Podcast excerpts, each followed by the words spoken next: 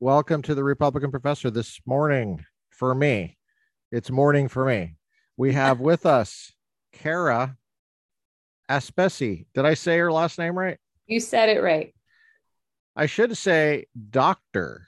Cara Aspesi. Sure. Um, and I'm in California. Cara, you're in Indiana, South Bend. Indiana. Go Irish. Oh, yes, you're in South Bend. That's right. Yeah. You, you work for a college there somewhere. well, I'm right? uh I have a visiting scholar position right now at Notre Dame, uh, working on cataloging a manuscript that the that they have in uh, rare books. Um, and I'm really cool. grateful for it. So it's not really a position with the university, but a, a temporary kind of position. Yeah, I hear I hear you. Yeah. I've heard I've heard of those temporary positions before. I've I've heard of Yes. the concept of them. I think you have. I now did you say no? How did you say it? Notre Notre, Notre? Dame, Oh, I've always said Notre Notre Dam- Dame. Dami. Yes, right. Or uh, Oh, Yeah, that I'm sure that it's not the French way of pronouncing the words. I'm I'm quite certain of that. it's French. I guess Right. that makes sense. Now, um, what's uh what's the weather like there? Well, today it's beautiful, which is uh, something I'm so grateful for because the winters here, of course, are very long and very gray, Mm, cold. So today it's nice, sunny. I'm going to go outside later and dig a hole for a tree and enjoy myself. that sounds fun. Oh yeah, So the the ground is soft enough for you to dig a hole. Yes, it stopped freezing hard and it was raining yesterday, so it should be particularly easy for me to dig today. The great Wow. soil, very Oh, that's cool. loamy, sandy. What do you think the to- temperature is out there? Ooh, maybe fifties, maybe. Say I forgot to check. 50s. Okay. So beautiful for you is 50s. Yeah, you can go outside. you don't really have to have a jacket on. So the bird are the birds out? Are they chirping? oh yeah, they're out. They're. oh, that's uh, good. I feed the birds, so they've been here all winter. Actually, Yeah. Funny how that works. Wow, they come to eat. They anyone you know you feed them, they'll come and Yeah. hang out. That's true. It's good for it's actually good for community organizing, it's good for local politics, and it's good for birds That's right. all year round. That's actually true. Um during the sh- shutdown uh, the last 2 years I noticed I started hearing birds that I'd never heard before in Southern California. How interesting. part of it was me. Of course, I've always thrown bird seed out there, but I think it was a lot of other people throwing bird seed Nice. because that's what they they were at home right? and they were like, let's put some bird seed out. I mean, they were bored, so they just started putting bird seed out. And I think birds, certain kinds of birds, started showing up that Yeah. I'd never heard before. So that's really that's really fascinating. It makes sense though. I mean, I think birds communicate with each other and then they tell everybody, "Hey, here's a party. Come on I, over." th- I think they watch each other too. I think Yeah. I think the birds look and they go, look what Larry, do you, you know those guys over there? Yeah, look what they're doing. yeah, They've been go. going there. They've been going there every Thursday. Yes, we should And go. Birds are great. They remind me a lot of. I, I like to feed them because just a constant reminder that God takes care of us, and He He watches over the sparrows. So I sit there and I I, do watch that. birds out my window, and I feel I feel at peace watching them. I have that same thought. I do Yeah. I do the the the New Testament thing. Yeah. Now, Yeah. Cara, you, your academic background, wonderful segue. Gosh, we didn't even plan that. We never we don't plan any of this. I just bring people on that I know I can have a conversation with. We don't have to micromanage the script. We don't have any script. That's right. But uh your ba- academic ra- background is in theology, right? Is that right? Yeah. how, would, how would you characterize your academic background? oh it's it's a mutt of things really um which has been both a blessing and and uh difficult for you know when i when i go to be uh employed often people say well what do you do because i first started actually in english at biola Your Um, English is very good. oh well good good good we see how this goes later no uh, English literature. And That's uh, cool. That's a cool major. it was, it was a lot of fun. I actually got into it because I was first a chemistry major and was Whoa. struggling. Started reading Tolkien at night on my roommate's recommendation. And of course, Nerd alert. Nerd alert. Who oh, sorry. Did I say resist? that out loud? oh yeah, totally nerd. You Who were could a resist chemistry. You were doing chemistry and Tolkien. Yes. When of course Tolkien won. So I thought to Oh. myself, yeah, I got to get Gosh, out of chemistry and do something with literature.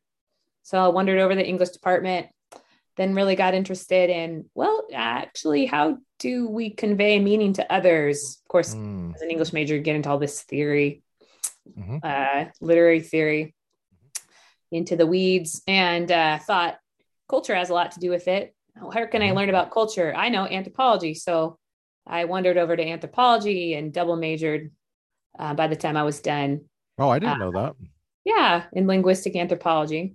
Um, Really grateful to those folks. Um, and then after I graduated, was headed to a literature comparative lit program, actually here in Indiana, weirdly, and didn't feel comfortable with that, and thought I still wanted to learn more about how language works. So wandered Mhm. over to Talbot, which is I think how I met you, um, and joined the the philosophy program over there. Never finished that actually, but took some classes with JP Moreland and metaphysics, and then Gary DeWeese on uh, philosophy of language. Incredibly helpful.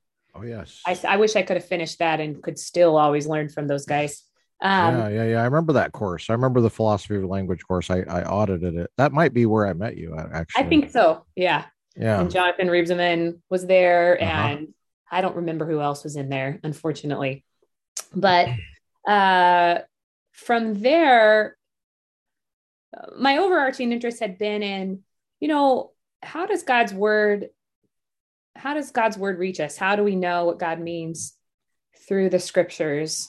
Um, and in in in literary theory, there's all kinds of problems that are presented to students like well is there a meaning only uh, in how i hear it or Mhm. is the meaning in the grammar or is it Right. Yeah. author Yeah. well of course we need to be able to know the author's intent if we're talking about divinely inspired scripture. So that's why i end up at talbot trying to see okay philosophy language how does this work. So but uh, all that to say my interest my underlying interest was in scripture. So once I thought some about how God could reach us and his meaning could could come to us in a way that we could understand, then I wanted to know naturally how the canon was formed. Well, okay, if we can if we can reach these books uh, meaning and we can hear God's meaning, um, then well, how about the question of what books belong? What Mhm. books are revelation? Um, You're speaking my language. Right. It's it's a very important question for for believers and really for Yeah, anybody. Big Um, time. Big time. Are these books those which God has spoken through? So Yeah. I when thought- you say canon, uh, just in case there's somebody listening that doesn't, they think you're talking about a big gun. right, uh the the list of the list of books accepted as scripture Mhm. um the the the literary canon so there's like lots of different canons um yeah. uh and we could say the canon of western literature the canon of scripture is the one that i got interested in. And one, uh, one N, not two. one in that's right. Excuse me. Um then i thought well i should study the history of the early church. That was the period in which the canon emerged. I mean the, the, the christians recognized which books belong to the collection of the new testament particularly i thought who knows about the early church and at the time there were many of our colleagues who were headed from talbot to notre dame to study We're- the philosophy program Right. That's right. Because Yeah. of Alvin Oh, Plantinga. that's right and there's other people there too actually alvin Right. is the most famous but uh who else was there you happen to know the other ones uh the guy that's everybody's scared of. The one that they're Uh, scared of? Yeah, and I I re- was required to read him too. The free will guy, the essay on free will. Oh, Peter Van An- Van Inwagen. in- I think in he was there. That's right. That's Yeah. right. And Um, then, yeah, there was a couple other people that were there. Yeah. Well, God used that to sort of uh, all these people who were going back and forth between Tal, well, going to Notre Dame from Talbot to turn my attention to this university that had this excellent program. Where Oh. were you at this time, though? I mean, so you're you're describing this uh, very methodological. It almost sounds like you're sitting in a chair and you're like, well, and then I'm then I got interested in how words uh, convey meaning, and then you know, like a couple hours later, you're like, and then the canon. I need to know. Like, It Right, wasn't uh, one. It wasn't one sitting that you're having this this No. realization. And how long was this? How long of a process was this? Oh, I mean, I think it started in in literary theory classes back as an English major, and then you know through conversation with people, professors, friends. A couple years, you think? Two, three, five Three. years? Four, Okay. four years. I've been interested in the scriptures all my life that I can remember. Um, Mhm. but I hadn't really realized that there was this canon question that I needed to think about. Did you grow up as a Christian then? Are you Christian or? I am. Okay, hold on, hold on. I gotta correct. I had you down as a Muslim. Hold on. Cara is not a Muslim. I am not. All right. Well, maybe you're redefining Christian because you know how people do that. They redefine Christian and then they put whatever some Yes. some weird meaning into it, like a good Right. person. Like Right. the people in the South, they they say that's not very Christian of you. right. Well, what they really mean is that's not very kind of you, or Culturally. Yeah. Right. So, but it's it has nothing to do with really what the word Christian means. Right. So maybe maybe you, you you have some kind of strange definition of Christian, like your definition of Christian means that that there is is one God and Muhammad is his prophet. well, no. okay, all right. So just kidding. Or maybe- oh, who who is a Christian? That's a great question. Everyone should ask themselves. Mm-hmm. Uh, and what is the um, what is mere Christianity, as C.S. Lewis put it? You know, Mhm. and is it merely mental assent to a certain set of truths, or does it look like more than that? And uh, which truths? Um, Yeah. in fact, the, you know, if you don't have back to canon, if you don't have a canon, you can't really start having a conversation about the list or the things that you ought to believe to be to be called a Christian, which really makes the source of authority for what kind how we define our faith an important question. Mm, So, you know, if someone comes along and says, "Well, you know, I think Christianity means this and this and this," and you say to them, "Well, no, I well, no, I don't think that's what Christianity means." Well, how are you going to make a judgment? You're just going to argue right. ever until what? You know, you have Yeah. to refer to an authority yeah. outside of That's right. yourself. What are you what are you using? Hallmark cards? Hallmark, Uh, you know, qu- my quote quotes from calendars and coffee mugs. maybe right that's what a lot of us do unfortunately or i mean i'll jump ahead to something else that i got interested in later maybe you're using something you sang in a worship song you know uh, Oh. songs have a great great influence over our theology and we often don't think about it but we're always we're always hearing messages from our culture from songs maybe from scripture maybe not from our upbringings from expectations we had Mm, you know, in our educational settings. And we have to be careful that we're not using those to define the faith uh, yeah. first and foremost. You know. think that worship songs should flow out of uh, authentic faith and not shape them? Or how, how would you put that? Okay. It it has to be a circle of influence, and hopefully it's a healthy one. The worship worship songs, things written by people, uh, a good song or a piece of art, uh, poetry, uh, we Mhm. would hope comes out of a vibrant, active Orthodox faith, uh, and that Yeah. it in turn shapes a person who sings Mhm. it, repeats it, instantiates it, you know, um, to be that kind of a believer or that kind of a, a friend or worshiper or spouse or parent, um, teacher. So we would hope that they there's a feedback mechanism when it comes to when it comes to liturgy. Makes sense. Worship. Yeah. Um, it's definitely not unidirectional. Uh, that's Yeah. actually where it ended up after a stint in doing early Christianity at Notre Dame and to learn about the history of the early church, kind of explore the canon thing. I realized maybe When, the when you say, oh, okay. When you Yeah, say so stint, masters, masters. okay, yeah, yeah. So that well, all right, that that a master's in Early Christianity. it?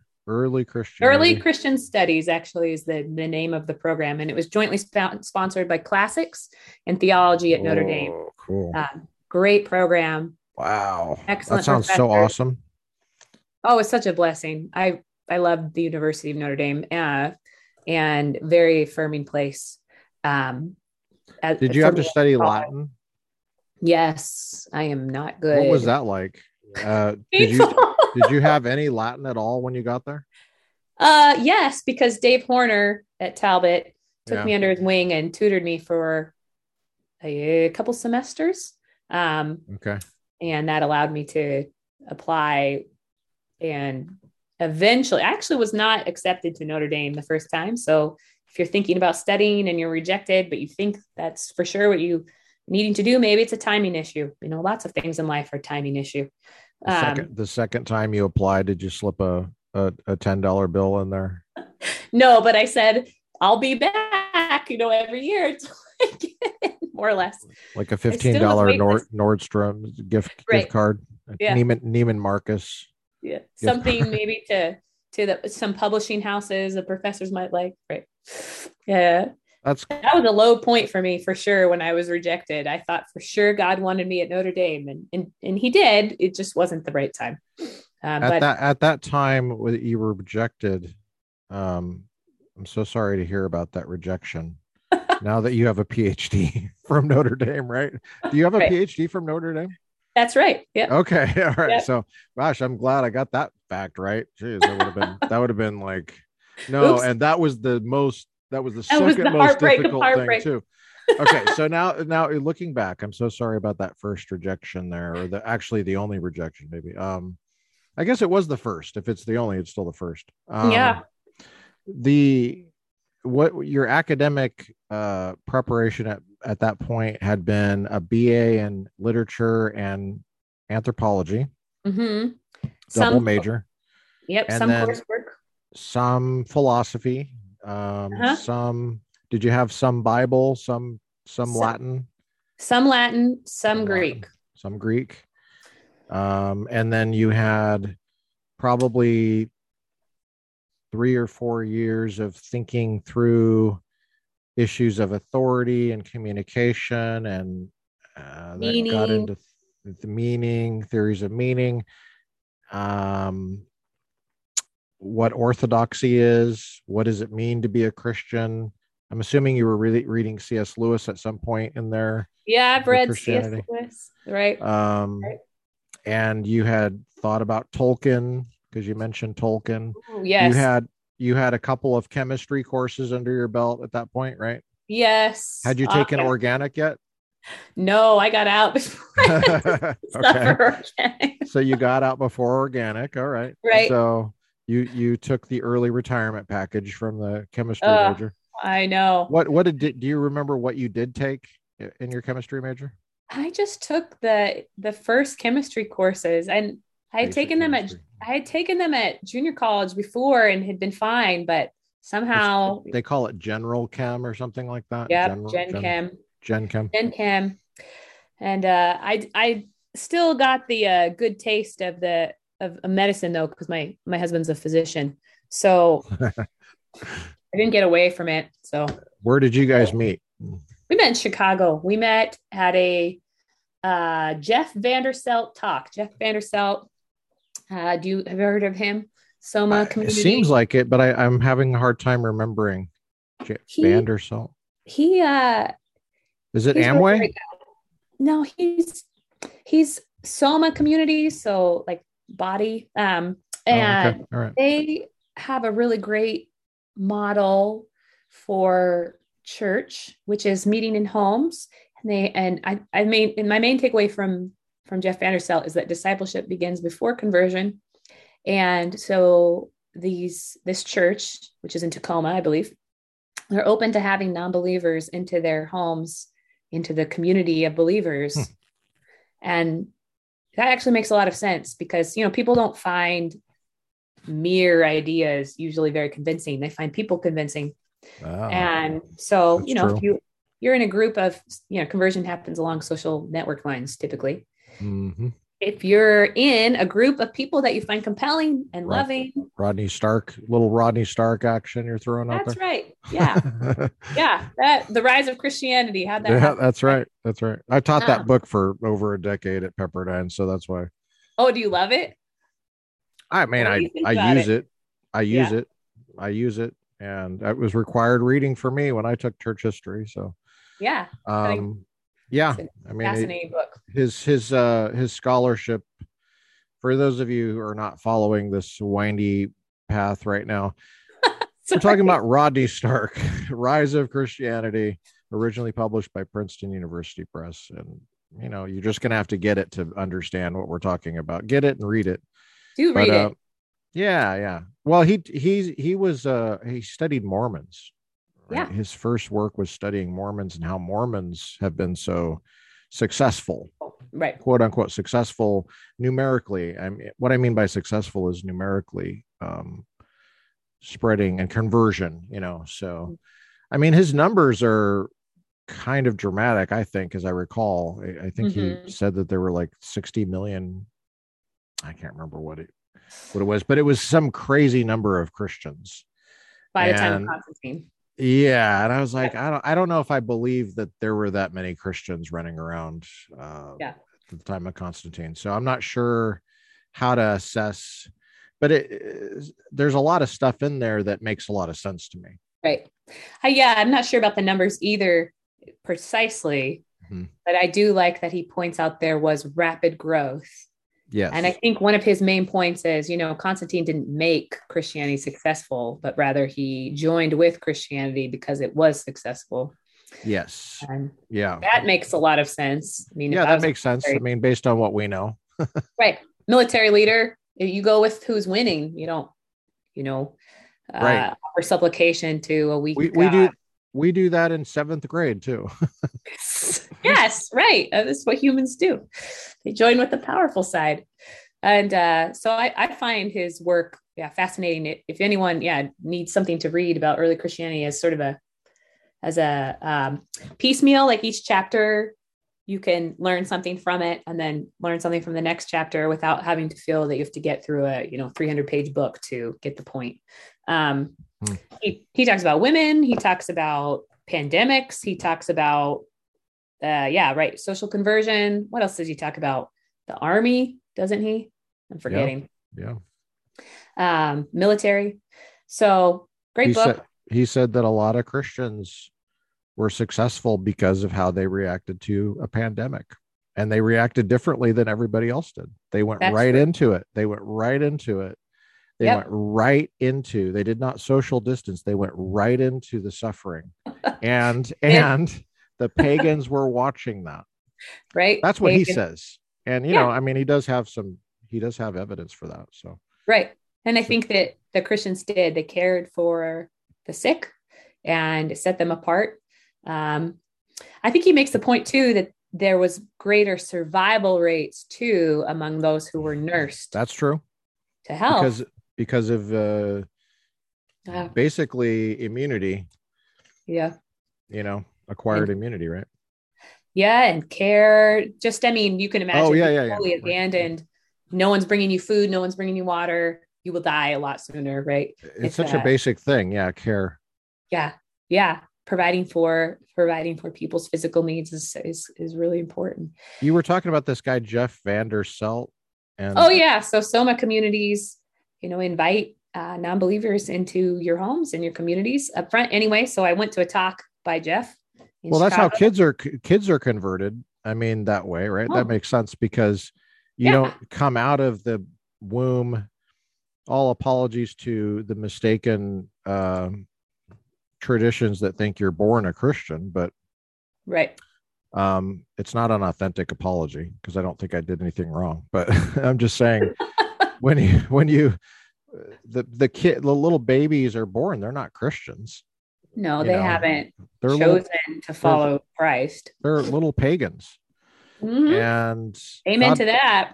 they are well they're they're made in the image of god i mean we when we say pagan we don't mean that they're uh not the image of god they are the image Right. of god and But and they're little sinners and they're little sinners have not decided to follow Jesus. And what do. do you do you don't take them to church after they become a christian you take them to church the whole time right That's right. That's So, right.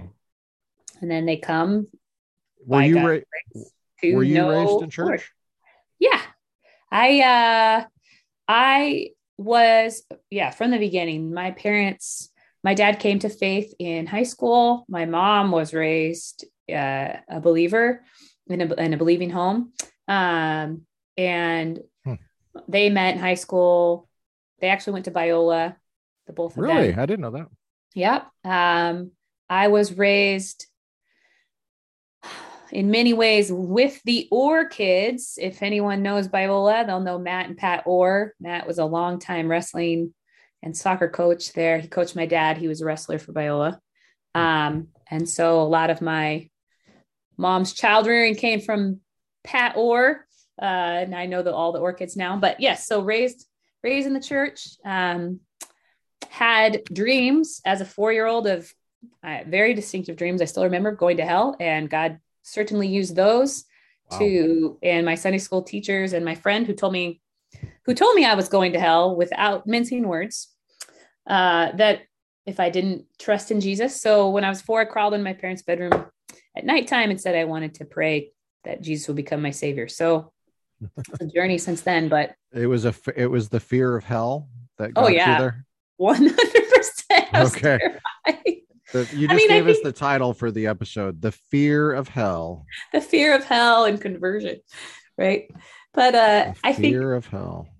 i think beginning with a uh there ought to be a healthy fear of god yeah i think we're missing that a lot in our culture um at this point not having a respect for his wrath against sin a just wrath um which really is in our best interest that god move against sin i mean Mhm. nobody when they're experiencing injustice or Yeah. sin would say to themselves oh i hope god never deals with this we would intuitively say i hope god does deal with this yes, we just don't like to talk about god's wrath when it's directed at us so yeah.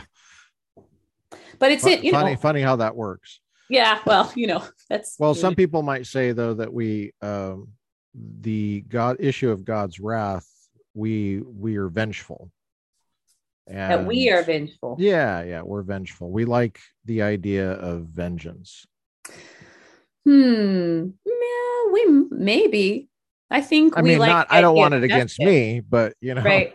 yeah i think but i think there's a place for saying no more you know to something that's truly evil and truly wrong sure. and that that's a proper response Yeah, yeah, absolutely. Yeah. So there's, I'm on your side on that one. I mean, I think that uh, justice is a very, it's a legit intuition that we have.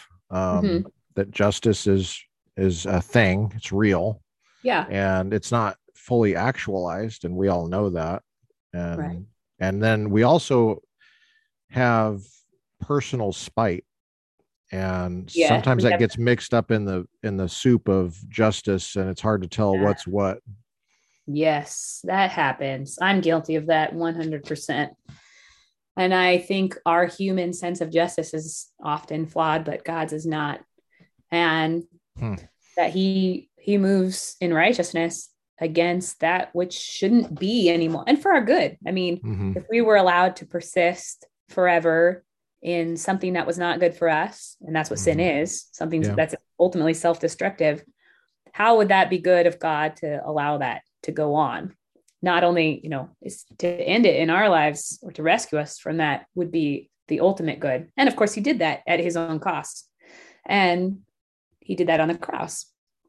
And i mean that's the beauty of the gospel is that God is both just and justifier, Mhm. that he's dealt with sin and we can be accepted because Christ has paid the price for us. And I noticed that we're both wearing Easter colors. yes, if we're, And I mean, if we don't embrace that, I don't know why we wouldn't. I mean, it's just good news that despite being really messed up people, God loved us and atoned for our sins and has given us his righteousness so we could be accepted by an all holy God. And that's just really reassuring. I'm not, I don't have the pressure to perform anymore, you know, before God. And I don't have to keep doing right things to somehow make myself acceptable. Cara, And did, Cara, did you ever go through a period of doubt and skepticism after your conversion at four years old um, from the fear of hell? Yeah, well, I went through a rebellious phase when I kind of like knew everything was true, but just hated it anyway. That was in eighth grade. My poor Okay. parents. Uh, Did you go to public schools? Yes, all my life. And um, So your rebellious was eighth grade. What were you doing? You were oh, you know what junior hires do, trying to be cool, trying to fit in.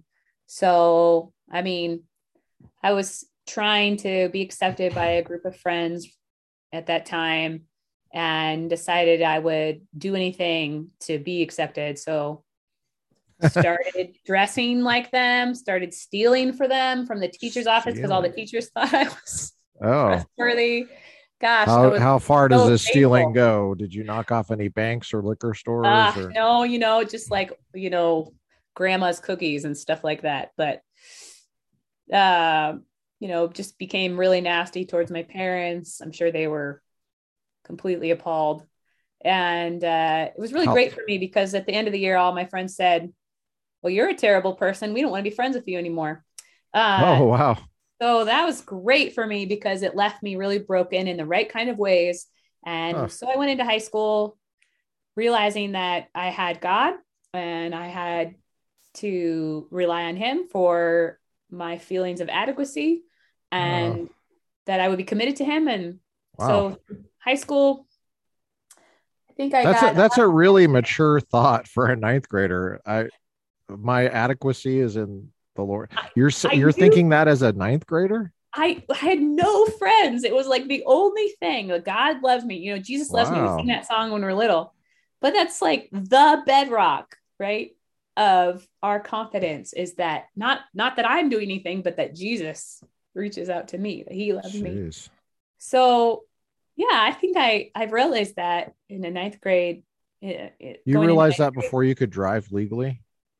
You know, in New Mexico, you could drive when you're 14. So I You don't know. grew- Somewhere oh, you there. grew up. You grew up where Breaking Bad was, Yes. and you somehow avoided meth and heroin. eighth grade rebellion. By the mercies of God. No, I mean, it was great. It was a small town, northern New Mexico. Um, you know, driving trucks out in the mud and climbing on the mesas. Northeast or northwest? Northwest, four Oh, corners. Oh, that's that's the mountains area. Oh, yeah. It's That's so nice. great. That's a nice area. I love that area. Yeah. Are you from Colorado? Yep. Yeah. that's So whenever sometimes when I go to Texas, I drive down through New Mexico. Yeah. Um, it's not very often. Very actually, I think probably could count on count the way I've gone there on two fingers. But Right. Yeah. um, but it's I, I do recall there's a kind of a hill. Well, I guess they would call it a mountain, but I don't know. But it's between Colorado and there's it just seems like you go over a ridge and you're Right. in New Mexico or something like that. And Right. If you go like the really back roads through like where I grew up, you go through some pretty big passes if you were coming from the north down to into New Mexico. Yeah, Or you come down the interstate and you'd go over some, yeah, more like not total mountains, but bigger Well, ridges. that that's a similar kind of feeling of of how I grew up. Did you grow up hunting and fishing and stuff? Ah, my dad was a big hunter, and I am lame and never really hunt. I No? should have. I think we went dove hunting a couple times, but I'm not a great shot. It's, it's too bad. They're so Uh, small. It takes a lot of patience to like get make food out of food out of them, but apparently they're very delicious. I know. uh, Maybe if I had started with something bigger, I would have had more confidence. It's yeah, that's right. That's right. Because they're so Bigger. small. And, and they, they, are fast. They do. That's right. There's a lot of them, thank God, because you need a lot of them to make Eat. that stew. Right. And really, you should make a stew because there's no point in like roasting the daggum thing because it's so small. Too tiny. But my dad um, was my dad hunted uh, geese on the river, and that's still something he likes to do. And uh, that that would have been bigger. I could have tried that. I went a couple times with him to do that too. He likes to get out there early in the morning and relax and take in nature and and hunt. So Ga- geese uh, require a larger shell, you typically like a 12 gauge, and it kicks more.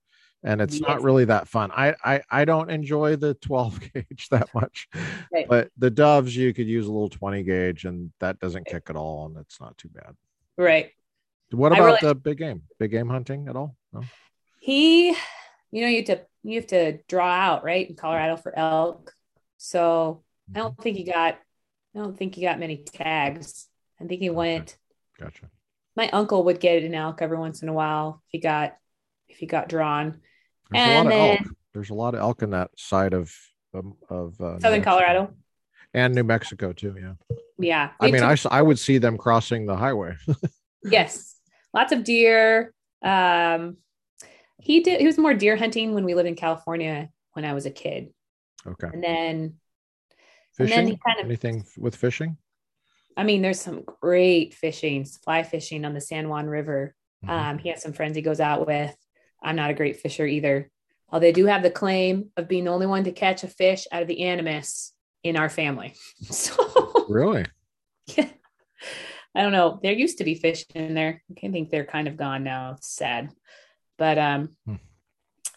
but yeah, love, loved grow, growing up where I could get outside, go hiking. So you graduated from high school in New Mexico? Yep. Aztec, New Mexico. Uh population 6,000. So um it was fun. That was fun. It was a great place to to grow up. I don't know that it's doing so well economically right now though, the Mhm. area. Mhm. Um, we actually moved back there for a while, but uh, ended up then moving to Boise and then moving back here to South Bend. Did you know any um, Indians or anything like that when you grew up there? Oh, yeah, there's a- reservations?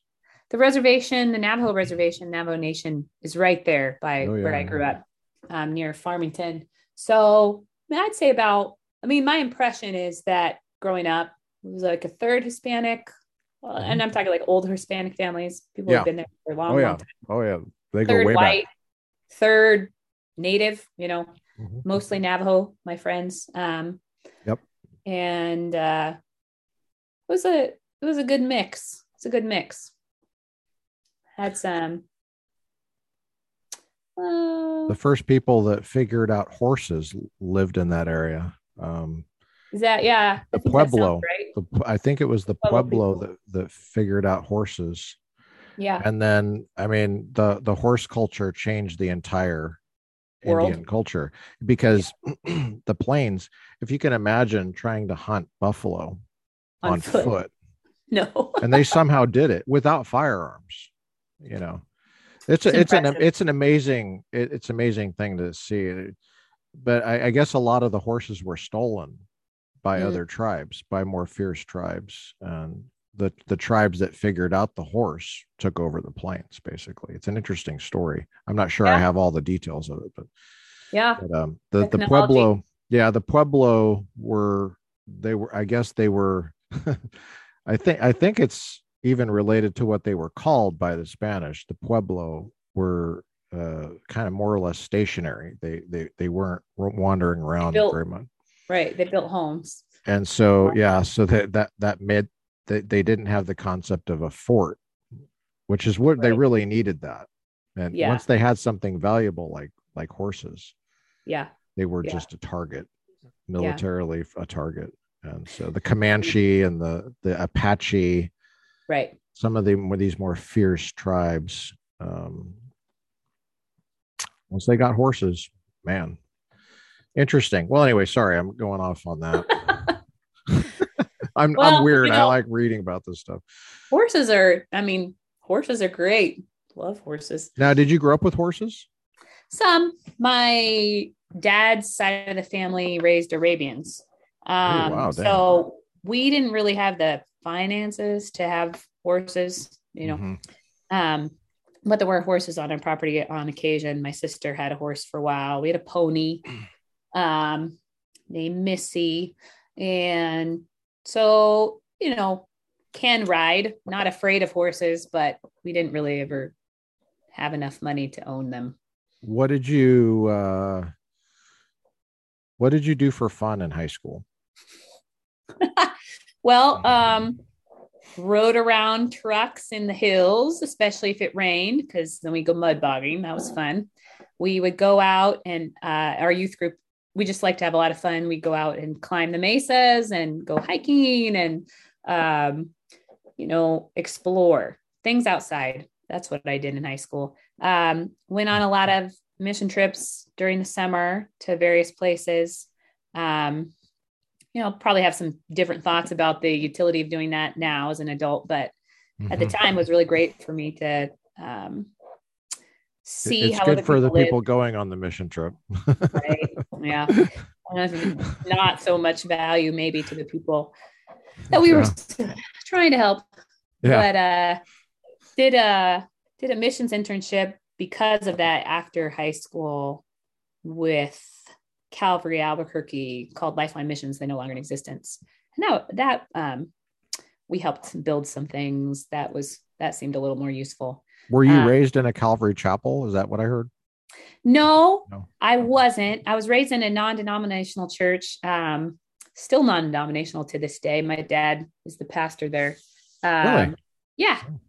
And uh, great guy. My parents have led. I, I would say they're both pastors. Um, they lead there, my mom and dad, and uh, they are not Calvary, but I went to the Calvary missions internship, um, which I really enjoyed and that was a great experience for me too um, down in albuquerque and then from there yeah was off to junior college and college et cetera et cetera What I find interesting about the reason I ask is what you did, what you found fun was it was nothing academic that you mentioned.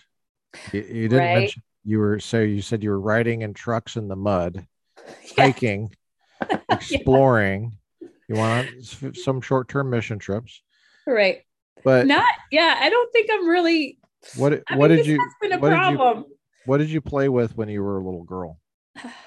oh i had Was it color books color colors? books Oh, i had those are good.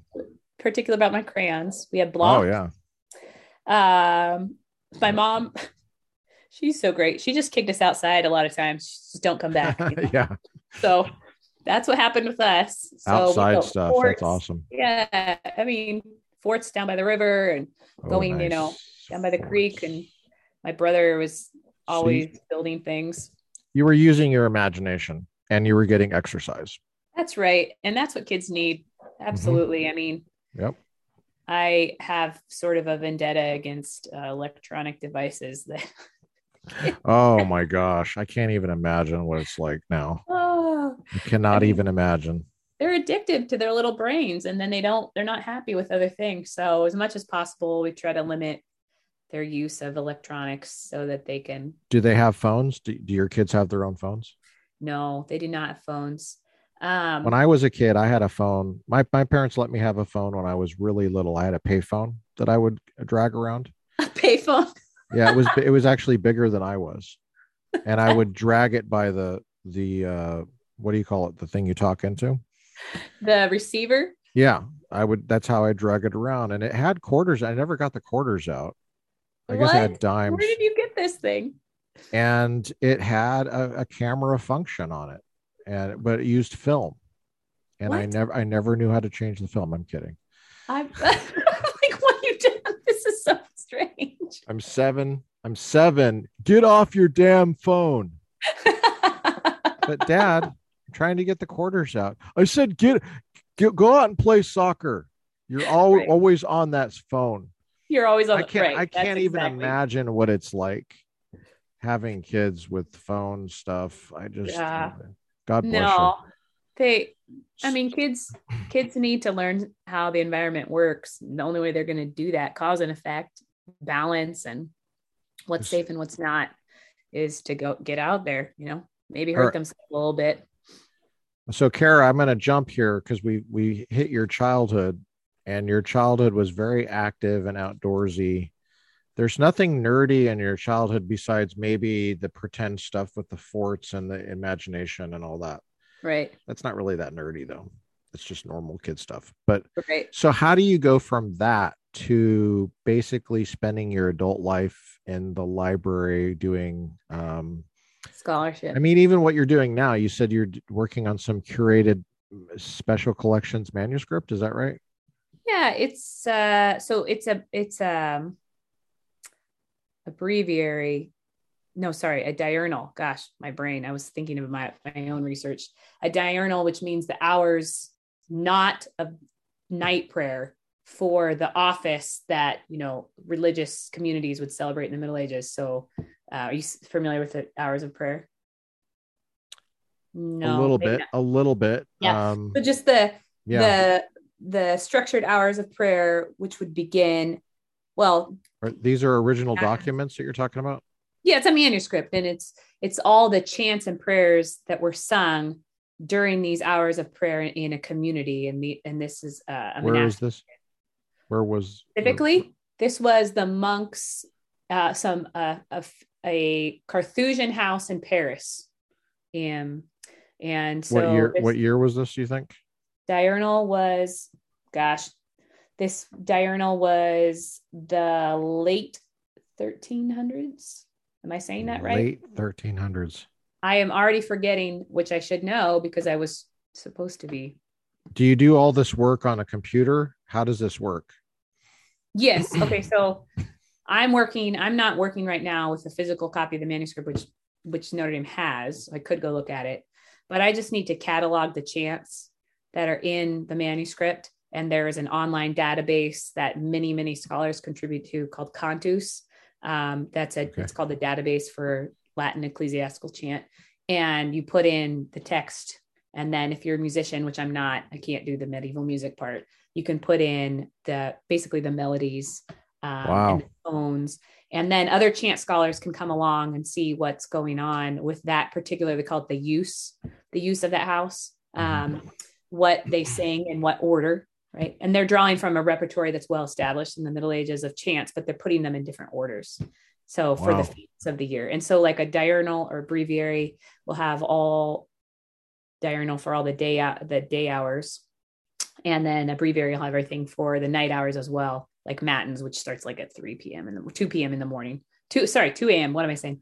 Now, is this is this one document that you're working on, or is it a group of documents? It's just one book manuscript Okay. uh, where so was it found, like and how, how? What condition is it in, and where where was it found? Oh, it's in it's in pretty good condition.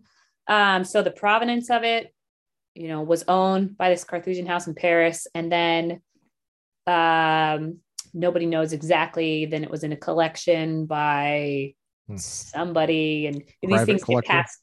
Yeah, usually private collectors, and they get passed down through private collections, and then Hmm. usually like universities try to buy them.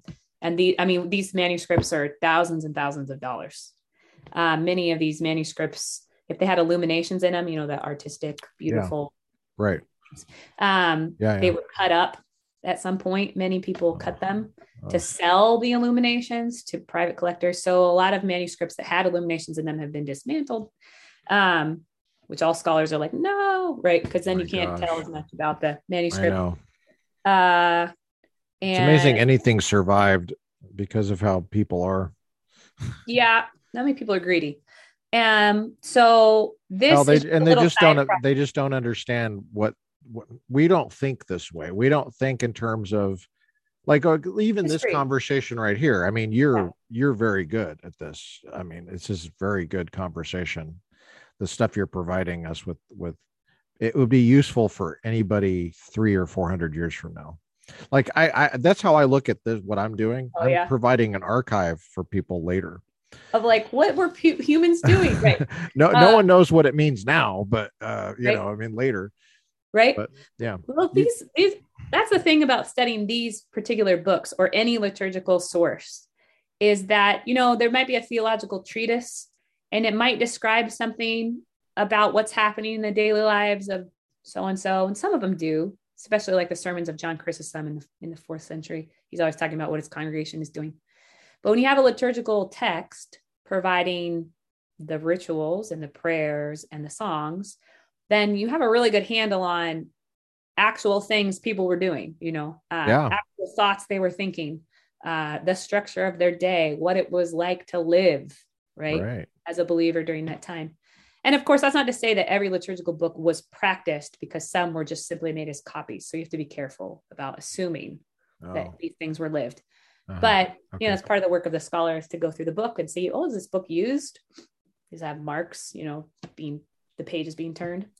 But that's the value of a liturgical book is life and thought and theology lived, you know, um, and, and looking wow. back and and often, you know, one of the big things I think uh, liturgical scholars do. So my PhD is in lit- liturgy in theology. Um, Your PhD is in liturgy and theology. Yeah, so the liturgical studies branch of theology at Notre Dame. Um, there, I think there's now six emphases in theology at Notre Dame. I think they just added a new one. And your um, ma- your master's was in early Christian, early Christianity, early Christian studies, right? So, so more that's basically like church history, early church history. Yeah, yeah, yeah. Um, the first few centuries, especially of, of Christianity, which of course was an age of liturgical celebration as well. So, um, has did always you, been. Did you? Was there an opportunity to get an MA or a, a PhD in early, uh, continue the early church history, or did you not want to do that?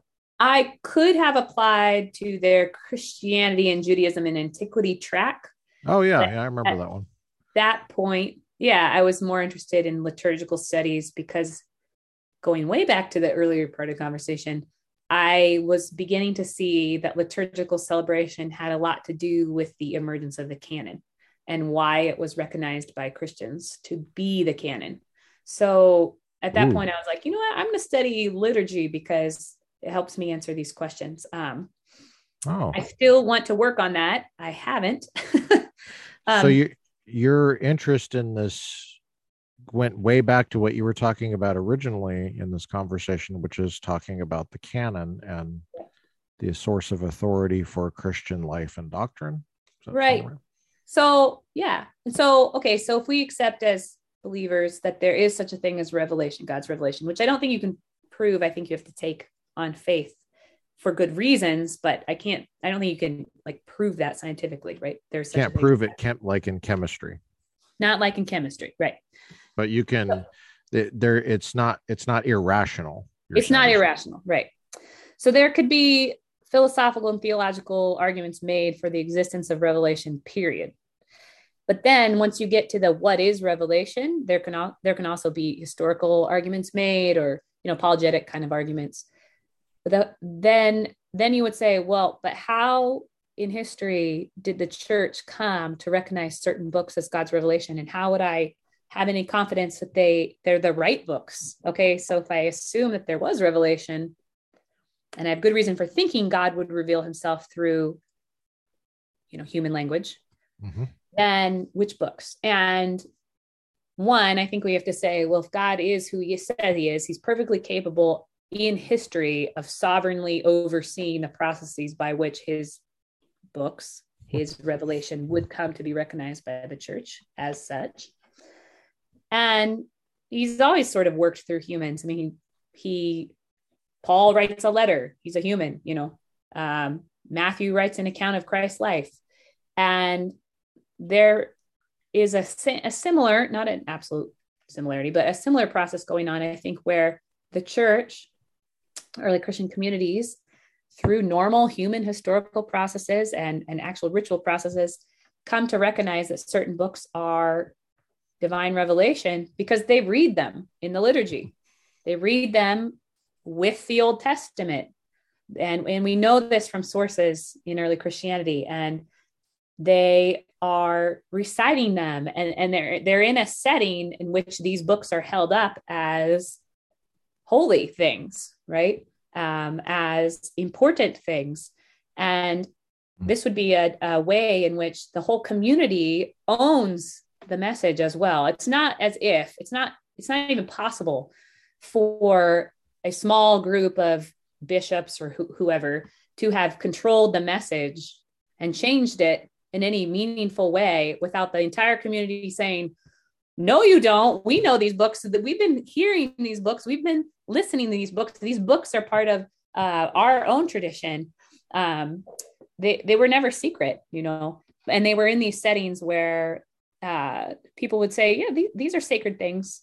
And I think the liturgy then becomes the reading of, of these books, Paul's letters, for example, or a letter from Peter or Hebrews. Did you just define liturgy for us really quickly?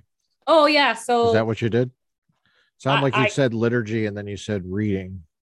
Read it's reading. It's anything Okay. performative, really. Um, Okay. and the oh gosh, defining liturgy. I should be able to do this, but if I'm going to put it okay in a way that just makes sense, it's those things which we do habitually and regularly with the intention of uh, the intention in our own heart. So it's not accidental. You don't do an accidental ritual um, of performing them um, for for a sacred purpose. Um, and when you could say that any church has a liturgy, then um, whether they have it Right. written down in a book or not, you know, they have a Mhm. regular set of things. They do it That's right. Yeah. when they come in. They they do this, and then they do this, and then they do this. Or yeah, they that's right. That's right. Catholics uh, defined liturgy, um, very There are there are practices that are repeated right, every time, and it's funny. I grew up in a, a church that was like a Pentecostal church, although they didn't call themselves Pentecostal. right. Um, They But didn't there was like that. yeah, it's kind of like uh, non-denominational churches. uh, Denomination churches that say they're non-denominational, but that's kind of like their denomination. right. anyway That's it's right. like it, it's it's like there was always the same standard practice and same things that you did. We sung hymns for example. We read the king james. Never read any other translation. Right. um there was always prayer at a certain time. Right, took on a certain character. Right, there was there was always a certain number of hymns that were sung. It was never 12 hymns or anything like that. It Right. was it seemed like it was like three maybe or four if it was some kind of bad thing. Or if it was a celebration maybe four. Maybe you got the fourth one in. Right, i don't right, know right. but it was it was always the same practice. It's kind of like when you watch a show on television it's always the same it, there's always the song in the beginning Right. and it's just funny. It's like it's almost like the liturgy for television it's like Right. there's the words you know director actor the actors are always first and then Mhm. the very Right. last person to mention is the, the director right, yeah it's like written by and then directed by and then and, and you have the same it's the same thing it's songs and at the end there's a song Right. it's Right. like and It's an podcasts order. podcasts do the same thing they got the podcast where you know you have a song or some jingle right, and some group of sayings or some slogans or whatever. Right. I, I don't do that. I mean, I, I do have a standard kind of thing. Well, welcome. Okay, here's who we're talking Now, here we to. go. This is where Right, right. am. yeah. Very minimal. But it creates an expectation, right? Doing the same things over and over again creates an expectation. It Mhm. creates a sense of other uh, of otherness about that event, right? Uh-huh. and and it, it creates a community that's attached to those things that we do um and so it can it can it can do things excuse me like if you were to go to a place and do the same thing over and over again uh, and pray and that place was a particular building after a while you think that building was special Right. you know, or particular and Mhm. and you'd sort of be right you know you, you are creating something new when you practice Yeah. the liturgy together um Right. and i i think that's what's happening with with the books of the new testament as well so i mean this is something i think about a lot and have not had the chance to work on but i want to i want to write a book on this eventually get all my thoughts in order get everything hashed out go through the philosophy go through the the theology of revelation you know then go through the history and the liturgy that contributed to the the emergence of the canon um Now, And I can I can can we ask you really quick? Um, it, you seem like you have a very clear-eyed and firm faith like it doesn't seem Yeah. like your graduate studies all the work you've done your your college and your all your smart people stuff over there at notre dame. It doesn't seem like one. it doesn't seem like it hurt your faith at all. No, and did it how did it shape your faith? Did it it didn't hurt you? Didn't make you become an atheist? It's not like you got into church history and you're like Oh my gosh. oh son of a beep.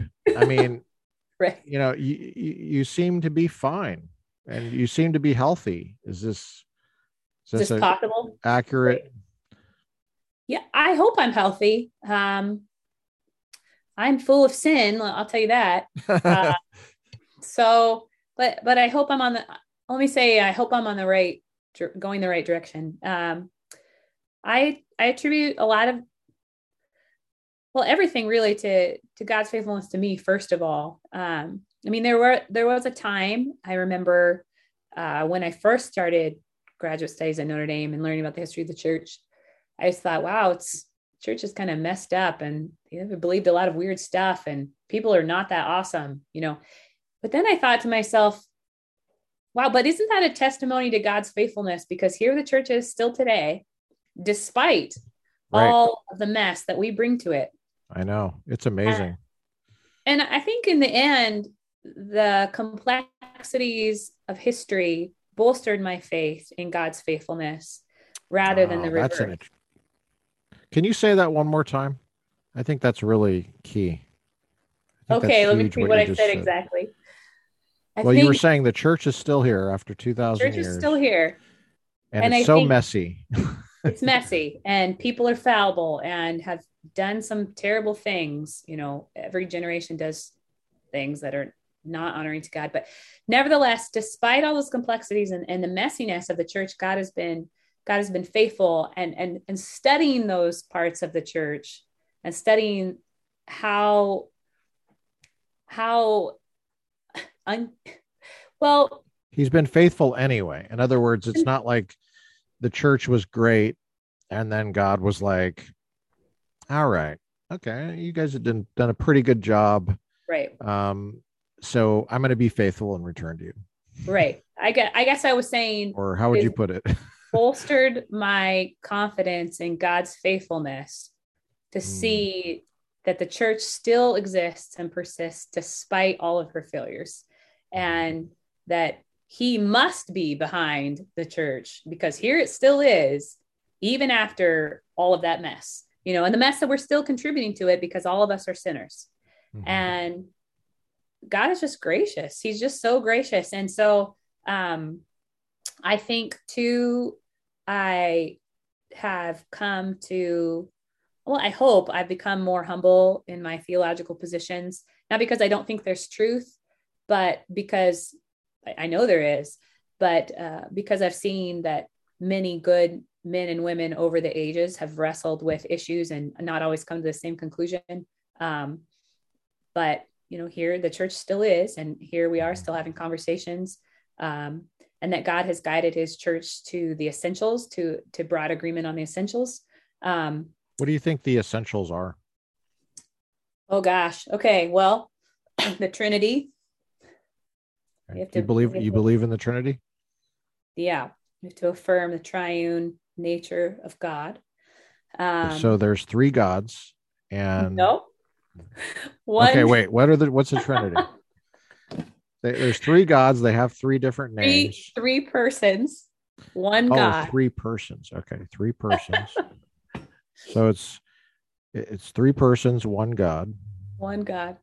And you know however you parse that out you know the the west. Tripersonal Right. active being created the world sustains it in existence judges it at the end of time judges it Right. now. Yes yep there's judgment constantly happening just because of natural consequences providentially guiding us right it's an odd it's an odd thing the trinity's an odd thing we had sanjay merchant come on and talk i don't know if you know who sanjay is but i did. know i know of sanjay uh, i am not did whole- qualified to speak on the Trinity. well, he we we did a whole Sanjay come on for I said, Sanjay, how long do you want to talk? Oh, I don't know. Let's give it, you know, I don't An know, hour. like 45 minutes, hour. Two hours, two hours later, we're talking about the Trinity. Excellent. And we didn't talk about the Trinity the whole time, but we we did a lot of background stuff on him. But he's he um he helped us understand and articulate the Trinity. And that, that Great. was that was one of the things I wanted to. So we got the Trinity, and it's interesting. Trinity, Okay, essentials. We're back to essentials. right? God is creator Mhm. uh, of all Okay. and um, existed before any of this, is self-sufficient, Mhm. self-sustaining. Um, Different that- from the world, but cr- creator of the world, creator, right? not not not part of nature. Right. Right. Not part of nature. Okay. And that excuse me. Bless you. I got really sick this last week. Sorry. That Jesus is God and Mhm. man, um, one And- person, and- two natures, Incarnation. the incarnation, born of a virgin, and God- true man, Jesus is fully human. fully human, fully God. I think we have to affirm those things to uh, know that we are truly saved as human. Um, that, you know, what are other essentials? The Spirit is God. Um, the Spirit has been given to us uh, who have believed because we are adopted as sons and heirs. Um, and I can't, yeah, talk to Fred Sanders or talk to Sanjay about the Trinity, but uh, oh, that's a good idea. I should have Fred Sanders on. you He- should. He's another Trinity guy. He wouldn't Well- remember me. I we knew each other one time, but he wouldn't remember me from Adam. He is excellent. Um, and I'm just that would be great if you talk to him about the Trinity. Um, then that you know we are created in God's image, um, that we are you know His His creation, uh, made for Him. I think if you don't think that you're responsible to God, you're not getting anywhere um, as as His we're made we're made for him to enjoy and love him forever i mean i think that's essential to affirm um, that that our good is found in god that's i guess what i'm saying Mm. um, and in, in worshiping him. And that we're broken that we sinned you know uh, original sin or just that you are a sinner either way. I mean i think we just have to affirm that we're sinners. That's the fact. We need Uh, a savior. that we need a savior. And we have to affirm that that salvation and our atonement for our sins is provided by christ's work um, and the righteousness that we need to be in relationship with an all-holy god we can't provide for ourselves that that has to come from christ and his perfect record not ours um, i think the great high priesthood of the son is important Through the his death, resurrection. right? The atonement was through his death and resurrection. How would There you is- that? yeah his atonement was through his death i mean there's a debate going on right now i guess in our st- in our place or yeah Okay. that he paid the debt that we owed to satisfy justice. Um i mean i know there's many theories of atonement but yeah, sure. i Well- don't think that necessarily you have to have it totally hashed out in order to be There's not an exam when you get to heaven, uh, an essay exam on the uh, the atonement? Well i mean as you're, you know, is jesus like- your savior can you ask a four-year-old? Is Yeah. jesus your savior? Yes. Right, right. i think Or, I or that would be I mean, not even a not even a four year old is someone who just spent two years battling cancer and doesn't, you know, it's not up to speed on the aton- theories of the atonement. You know, not up to after- speed after chemotherapy. right you trust Um, you trust in christ for your it would be an odd picture of God. Uh, you know, you get to you get up there and and an angel says, "Oh, hold hold on, hold on a second. on. You got an exam. You got on the atonement penal here." substitution or what do we i mean let me know you know this you're not getting in unless you have the right answer check check check There's a lot there. What we're saying there. There's a lot about God. Um, that we yeah sometimes the way we talk about these essentials is as if it's heaven is some kind of bureaucracy and there's a form you fill out when you get up there oh gosh and you know there's a government form and you know it's, it's like form. it's like de uh 29A. You have 29D, but it was revised in 2014. Um, Gosh.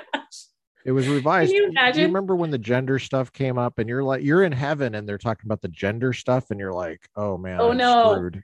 Oh, I no, I- screwed. I, I wasn't, I didn't pay attention. I don't, what are you talking about? Right.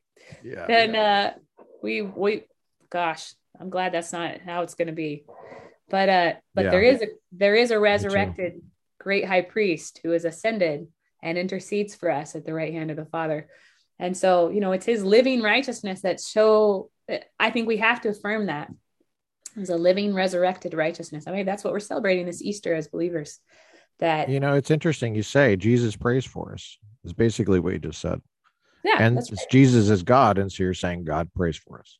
that's right to god to the father To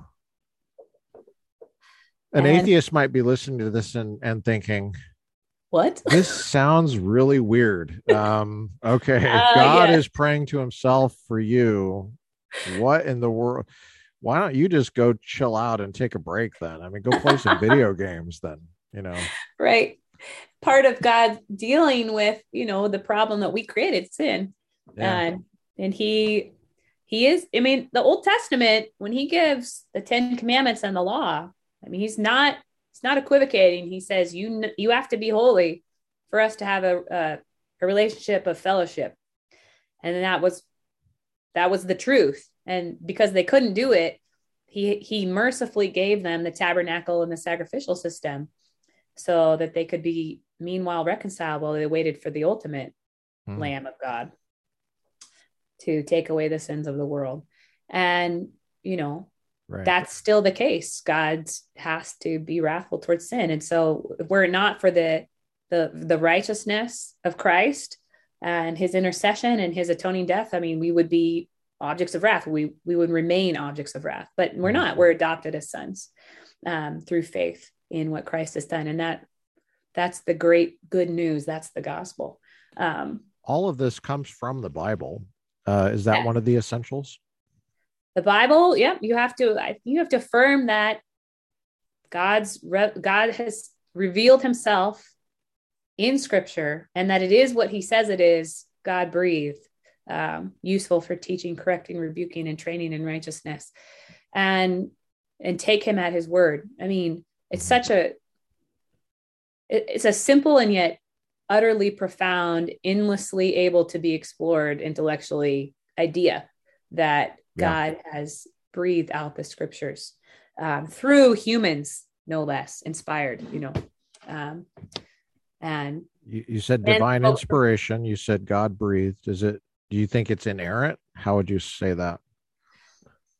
yes, it's Not not to drag you through all of the uh, the, All- all the things. 1900s, uh, but you know, no, I mean, that's really important. And it, and it's a, Yeah. and it's an extremely relevant question. Um, does the, does the, do the scriptures err, error, E R R, Mm-hmm. Um, in what they assert? And so I think a lot of times the the idea of inerrancy is sort of this label that's been slapped onto scripture, and sometimes mm, sometimes in a not very thoughtful way, because of course scripture is full of variety of genres right? and you That's know true. poetry, history, um, Yeah. law, command. So you know if I were to say. Uh, So, some people, so, some some pastors say it's an instruction manual for life, but that's actually kind of a weird way of of describing what the Bible actually is. Because when you get something from Amazon that you need to put together, for example, I mean, That even this microphone, I had to put a couple things together. I had to put the base together. Well, Yeah. there was actually an instruction manual, Right. and and it was it was um it was a set of uh commands yes. and commands, as you know, are not true or false. You've studied the philosophy of language right. and you know the basic. Uh, Right. Some people have to slow way down before they go. Wait, hold on. A command is not true or false. right. Is that is Right. that saying that God, when you say "do not murder," I can say that's not false. That's not true. Right. well, you could say it's not true because it doesn't have any truth value. It's just a command. A stop sign doesn't have any truth value. Right. It's just telling you. You know, when your mom tells you to stop picking your nose, you could Right. say, "Well, that's not true." But, it wouldn't be the right it- kind of it's response. Not the point. right. Yeah. So, or if you were to um, express, hey, I feel you know, oh no, and someone says that's not true, you'd say, Yeah. what? Yeah, right. No, I was just Or if a- expressing it. Oh no, you know what? Or if you're in a courtroom and they say all rise, you you could say at that point, that's Not true. actually that's actually not true, bailiff. right. But that would be the wrong way, right? it would it, Describe would be inappropriate though. It- Um, it, doesn't match the kind of we're talking about now, the kind of genre or the kind of speech act, right? yeah, yeah, That is in the scriptures. And so yeah. so that label inerrant, you can see how if you equate it to true or not true, you immediately run into problems when you give it even a little bit of thought, um, because not everything can be labeled that way. Yeah. But if you try, if you step back and you say, well, you know, back to all scriptures, God breathed and useful for correcting, rebuking, training, um, the man of God may be equipped. Then you're you're seeing the scriptures doing something, and all language is doing something, like you said, giving a command, expressing an emotion, reporting a fact. I mean, we could go on. Then you can say, well, what is is the thing that the speech act is doing? Is it erring in any way in its delivery or its expression? So, and some things would be true or false. Like if you said, uh, I'm reporting a historical fact, and that could be judged as either true or false. That's either did happen or didn't happen. But say God is giving a command, we could say, as a we could ask ourselves as a speaker, did he give that command adequately or perfectly or uh, with good judgment or uh, in line with the the universe or his character? And we would always say, because he's God, well, he did everything perfectly, right? So, I mean, I think one a, a more useful way maybe to talk about inerrancy would be to talk about scripture being given inerrantly as an adverb. Ah, That everything God has done in scripture, whether he's expressed an emotion, which he does in scripture about himself or other people, um, whether he's expressed a command, whether he's um, given us a historical report, or whether he's given us a parable, or, you know, any of these things, uh, an exhortation, Mhm. uh, description, he's done it perfectly as a speaker. He's done it perfectly. And if there is any confusion or uh, a lack of uh, perception or comprehension um, on the part of us, the readers, it's not God's fault, right? That's not where the error lies. Right. It's it's God's done everything He's done perfectly. So we have to ask ourselves, what is this speech act or genre, right, right, doing? right, right. And we have to affirm that if it's God who spoke it, then he's done it perfectly, which means he doesn't lie, he doesn't mislead, he speaks truth about the world, mm-hmm. he describes things accurately. I mean, Right. it's, it's just more useful to think adverbially, I think, about the Okay. idea of inerrance, inerrancy, inerrantly. I mean, now now the question of whether that it, that makes perfect sense uh the question of whether the bible now uh, you know true. well let me first say this really quick just because i don't want people to think that I, i'm not aware of the uh the issue of inerrancy especially in the 1900s with the foundation of like denver seminary where i'm a graduate and biola inerrancy was a big deal Yeah. and it still is to some people there um Yeah. and and i i don't mean that as a, a criticism i mean that as a description Yeah. uh, typically the way inerrancy is is um, Defined.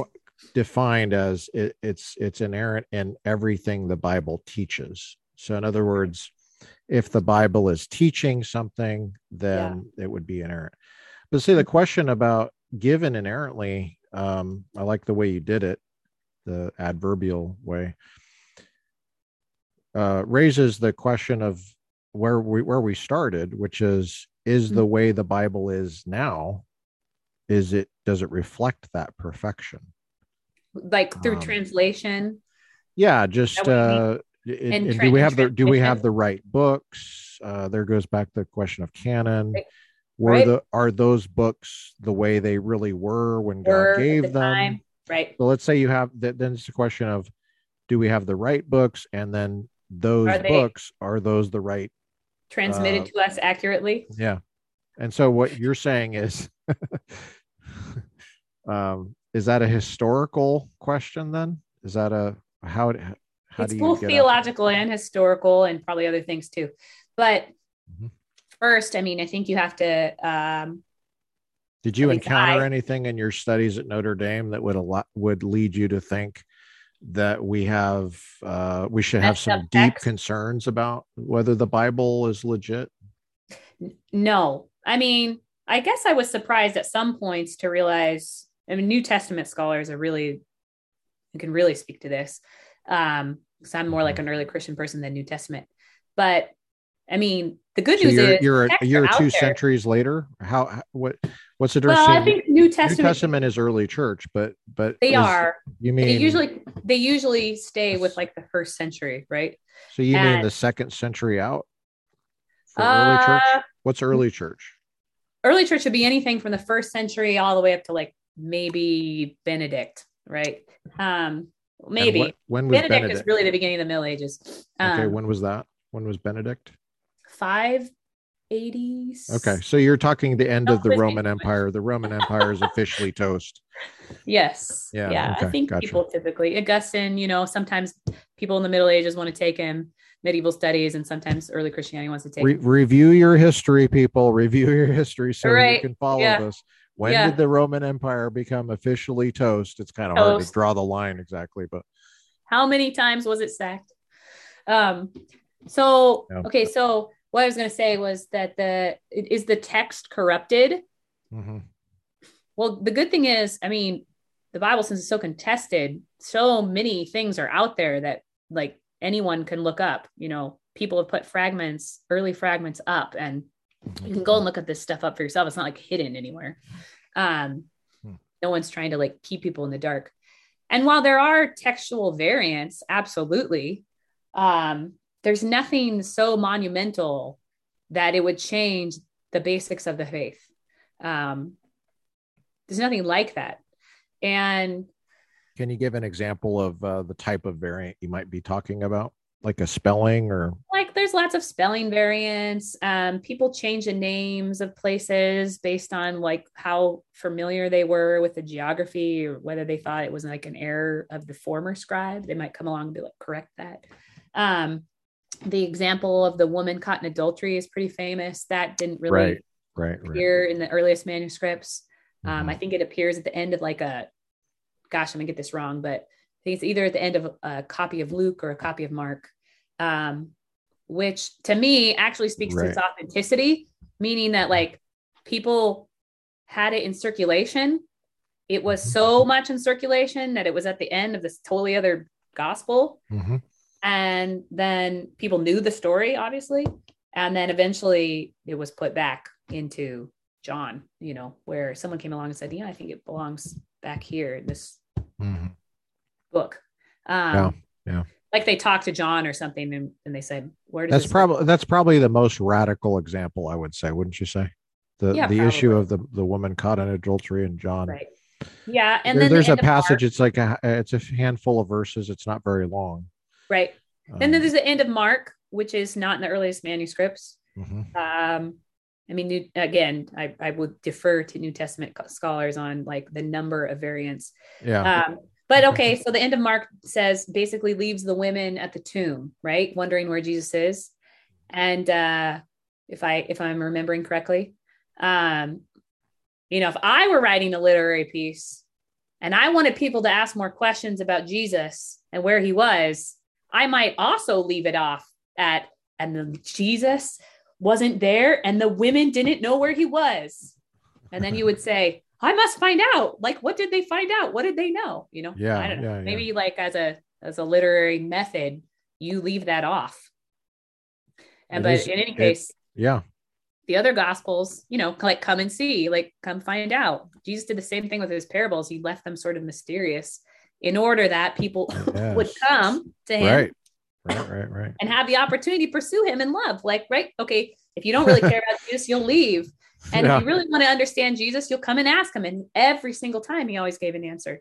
Uh, because Hmm. he he he was trying to open up a space for people to pursue and to love, which brings them greater joy than just getting the answer given to them. You know, like teaching students. Makes sense. If you give Right. them the answer, do they appreciate it as much as if they had to work a little bit and pursue their knowledge? Um, anyway, so then the texts. Uh, Mhm. The other thing I was going to say is back to the liturgy piece and the fact that people very early on in community were reading these books. Um, the, as I was saying earlier, there's just not an opportunity for major changes to theological points to be made.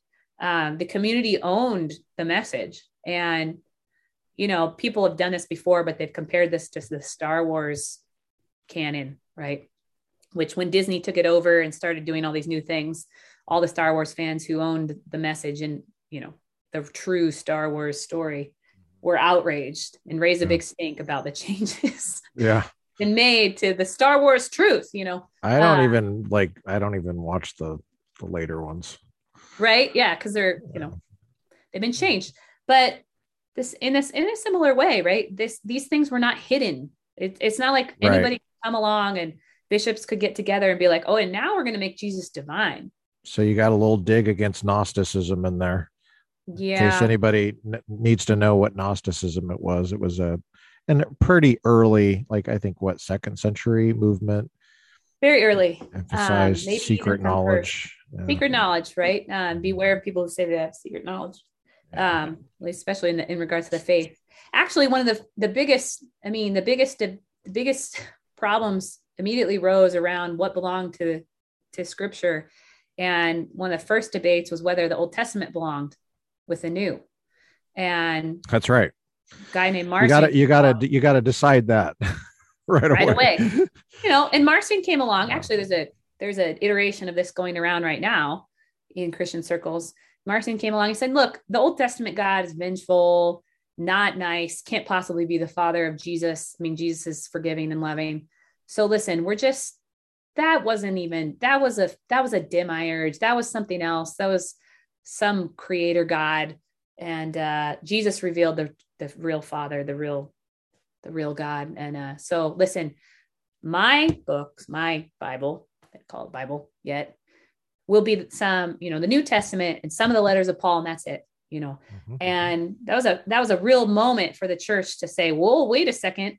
You know, heresies are really, really useful for the church ti- having to rally and wrestle with what's Mhm. true. Mhm. Um, and this is why debate's always good because even That's if a huge thing you just said. debate is always good, Debate is always good. A lot of Christians don't get that. I, I never got that as a kid. yeah, I, I I was always taught debate is not good. You Yeah. you got to you just you just believe whatever they tell you.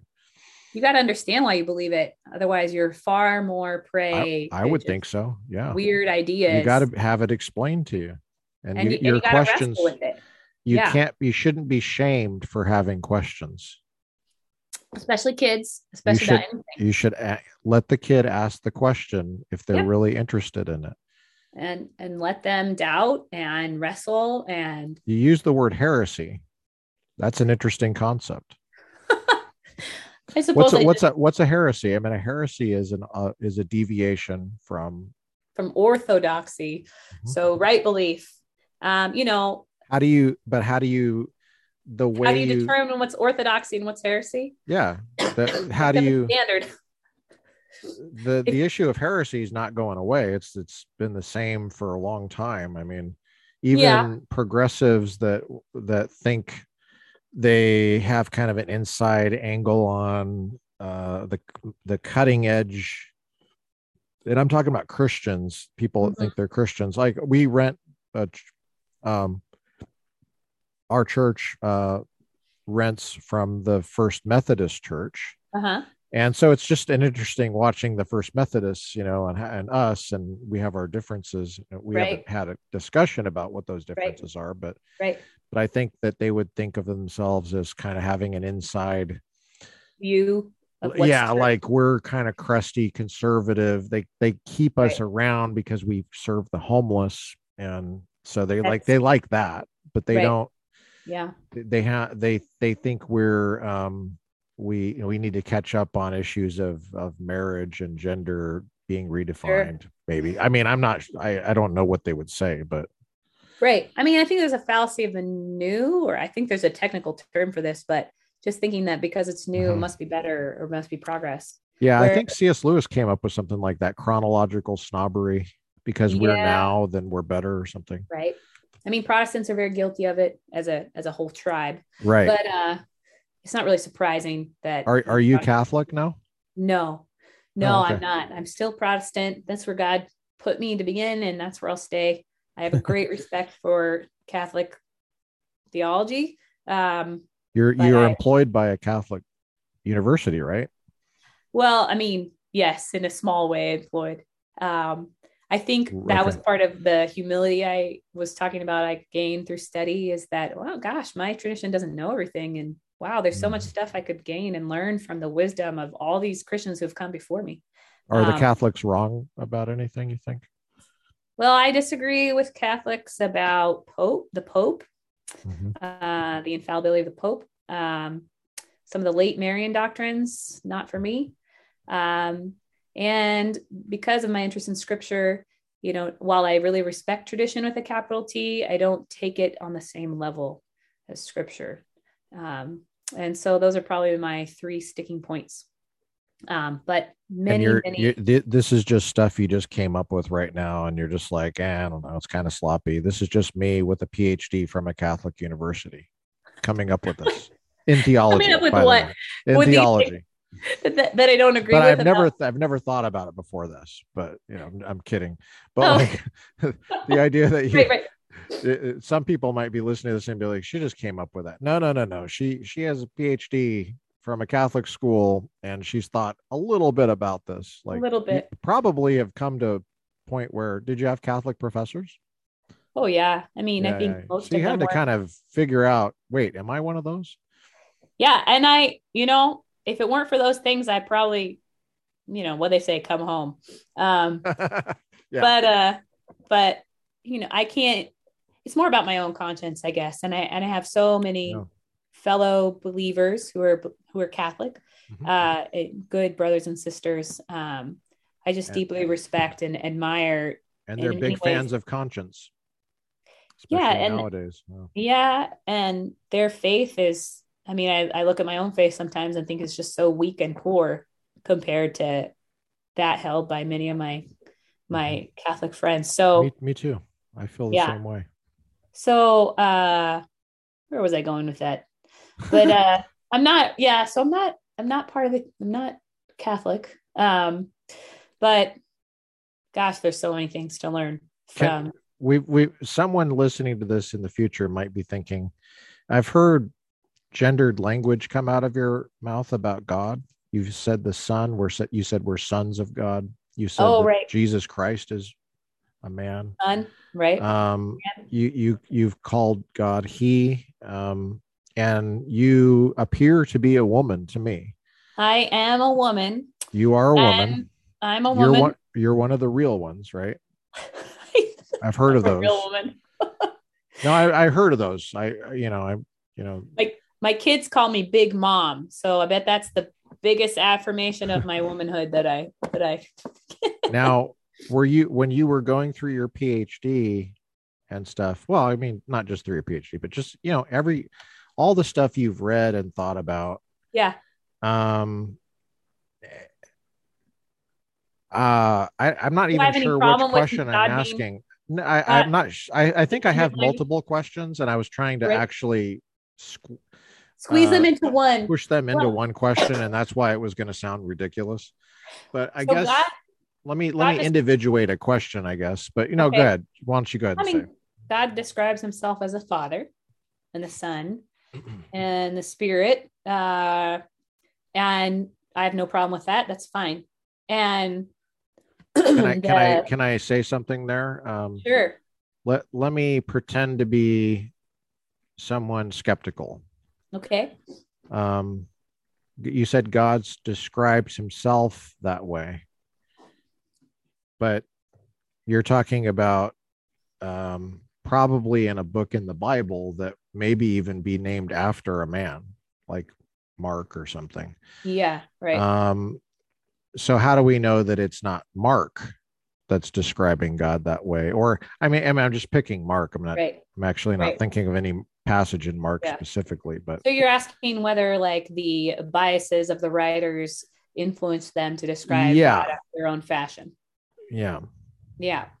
I mean, if you believe that the scriptures are merely a human production, then sure. Yeah. I mean, why? That could be totally the case.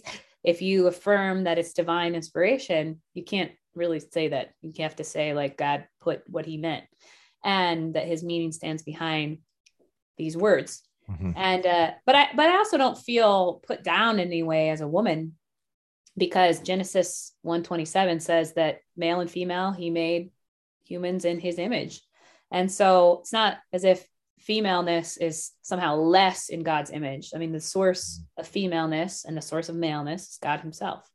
And that brings great dignity to males and to females.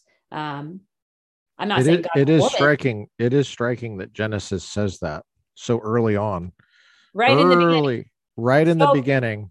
And so this is an ancient world, right? This is the ancient world that produced Genesis. I mean, Yeah. even on our view, which says that God uh, was ultimately behind this, but it's still the human story, the human part of that story, where Mhm. God, how did you put it, inerrantly, perfectly provided scripture to those humans living back then.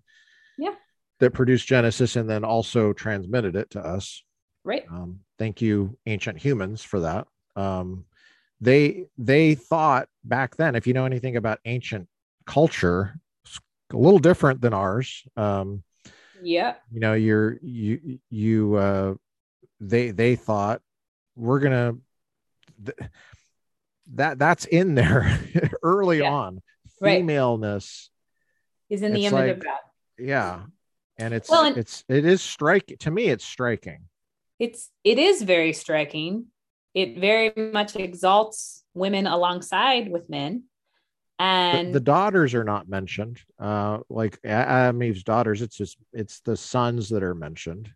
You also can't really uh, i mean i'm not going to even mention the eve sinning before adam. I, I don't i don't think that that's significant that much. Uh some people seem to have thought that was significant in human history. I i've never been impressed by that well to me i Yeah. to me i think that you could have switched those roles easily i don't know but but it seems like they had kind of like uh in in the garden of eden they had kind of an egalitarian um relationship i And, mean there's yeah as far I as like know. what they're doing in the garden i mean Yeah. i'm thinking about what i say exactly about this but okay I think my main my main takeaway from Genesis is that there's no inequality between them indicated, especially in Genesis 127. Um, but there is a great coming together uh, when you put them as a pair, for example. What do you have? Like, so if you really are saying maleness, femaleness in the image of God, well, there it's Right. it's just a distinction that's made. But when you put them together, well, then you have a, a reflection of God wholly and incomplete, right? Mhm. Uh, maleness doesn't encapsulate everything that is to be God, and neither does femaleness, which I think, I think this is just what I think. Maybe someone else could add more to this or disagree that when God creates marriage, why does he say between a male and a female? Well, listen, it's it's supposed to be a reflection of the coming together of God's God Himself. The, the nature of God is reflected in, in a marriage, in a, in a completeness that you wouldn't otherwise have. And in fact, it's a great opportunity to learn something about God Himself when you marry the opposite gender and you have to work through the difficulties of this other. I mean, gosh, any of us who are married will be like, oh, God, I don't really understand you all the time. But right what an opportunity. I mean, I think there's a theological reason, a, a- a theological goodness that Mm. has to do with us knowing God Himself right when we enter a marriage, or even, you know, if we're unmarried, we spend time with the opposite gender. Well, there's an aspect Right, of yeah. God's image that you don't reflect. uh that's interesting yeah That- that's good that's good I mean, there's an aspect of god's image that we do not reflect that we as individuals don't reflect and we have a, as individuals yeah. an opportunity in the other gender to learn something about that. I mean that's that's not something again i could prove uh, Mm-hmm. in, in- scientifically. Um, but it is something that i think brings more weight to the conversation. And it doesn't just make it god's arbitrary thing that he says that marriage is between a man and a woman.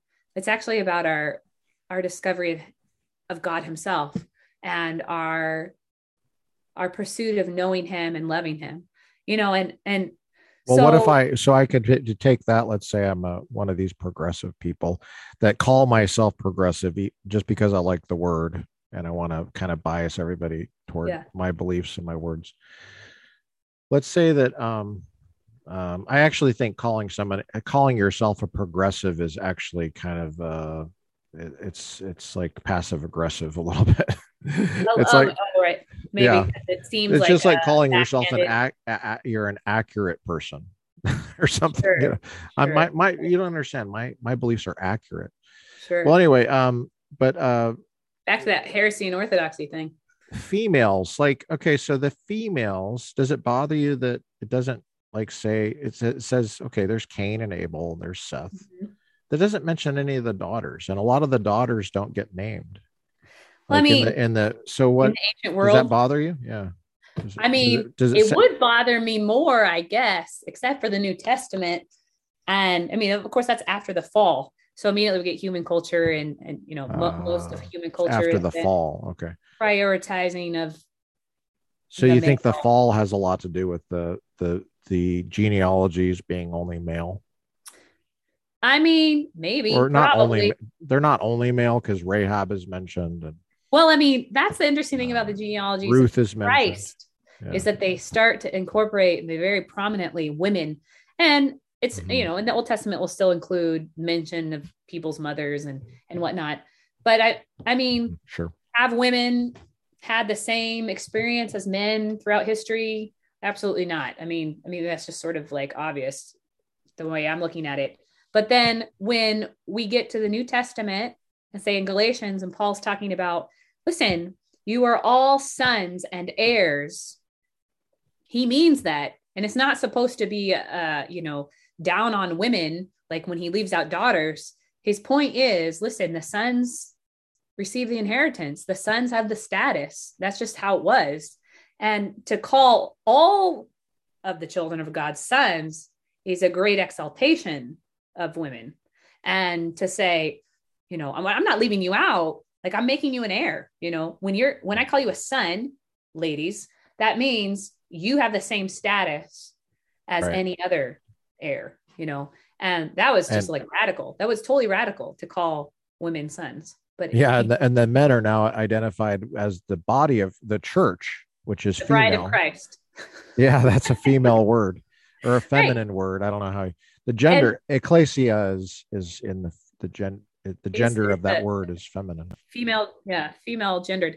And and none of that uh, so what gender bending in the new testament it's um it's it's it's not it's not bad for us to to think of ourselves outside that. I think we're like sort of meant to back to the point about god being the source of maleness and femaleness. You like Yeah. understanding yourself as a bride even as a man teaches you something about god.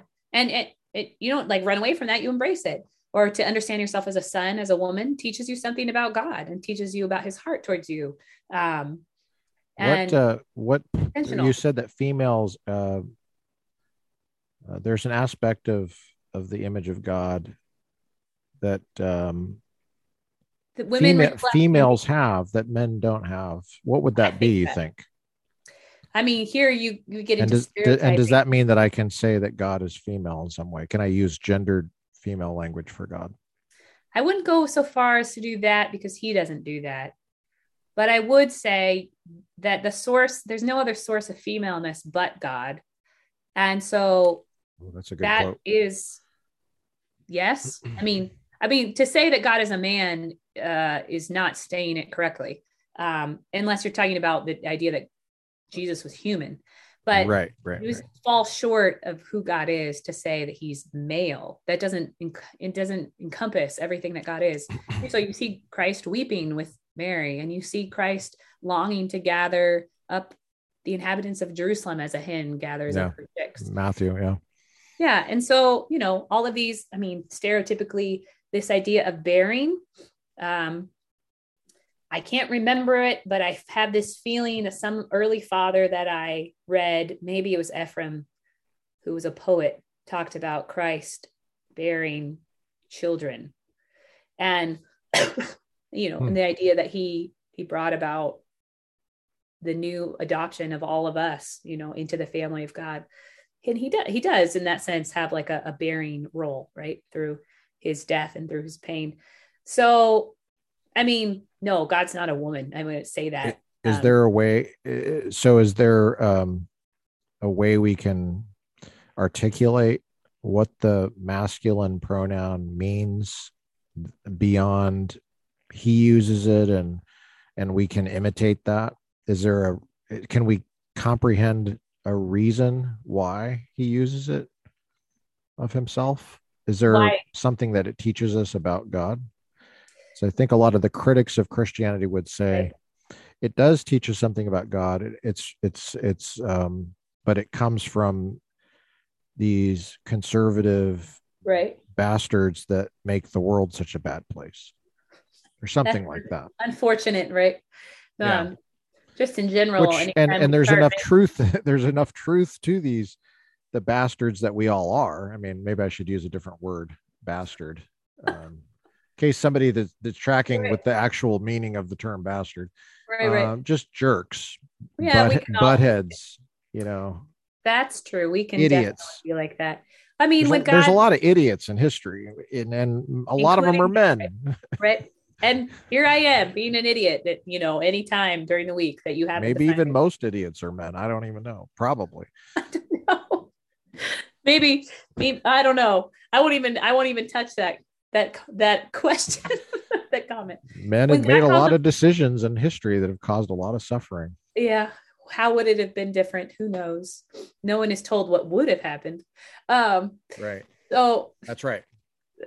um, so when God calls himself a father, I think that's for a purpose. Um, it becomes hard for a lot of people to comprehend, you know, because listen, the, the word father is going to be immediately associated in anyone's mind with their own father and and how he was, Mhm. um, and how he wasn't. And A- so absent, disciplinarian. sure. It seems Ah. like, but isn't there a concept of father that should be the case? Like it's like, Right. in other words, God, if God is presenting himself as father, like Right. God the Father, in other words, Jesus the Son is not pre- presenting himself as God the Father exactly. Right. And I think a lot of that has to do with like the things in the creed about his creative work, his authority.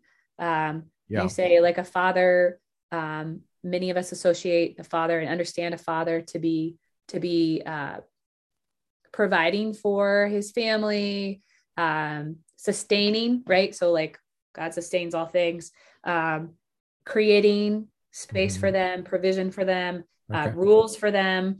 Um, Yeah. protective authority, right? So a lot of times we have this negative sense around authority because people misused it in our lives, but authority is actually really good for us and uh, allows us to have true freedom, you know? So if I allow my kids to play in the street, I mean, like that's freedom, but it's actually destruction because people whip down our road going 60 miles an hour.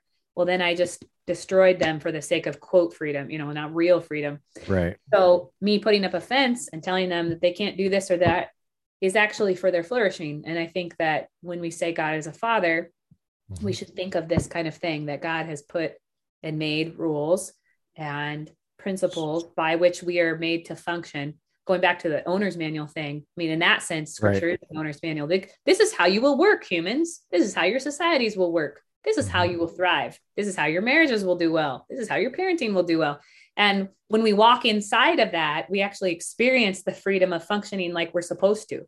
Uh, we Right. flourish Right. and there we go you know that's not that's that's the right kind of concept i think to have of fatherhood and authority and and creating and sustaining like he made the system in which we live and he made the system which is us and how we function psychologically emotionally physically and when we walk according to his ways we benefit ourselves in addition to honoring him and so there's a reason there there's there's legit reason be, that can be articulated in human language behind the use of the masculine pronoun he for God that he presents himself that way.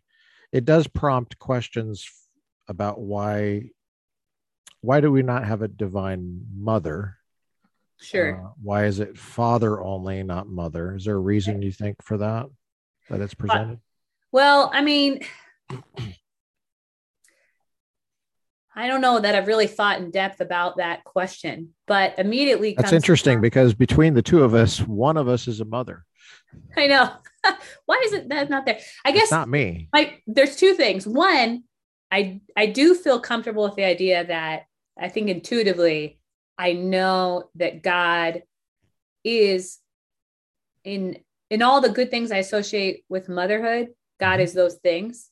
Like I don't feel like he's absent from that those things aren't absent from him. Okay.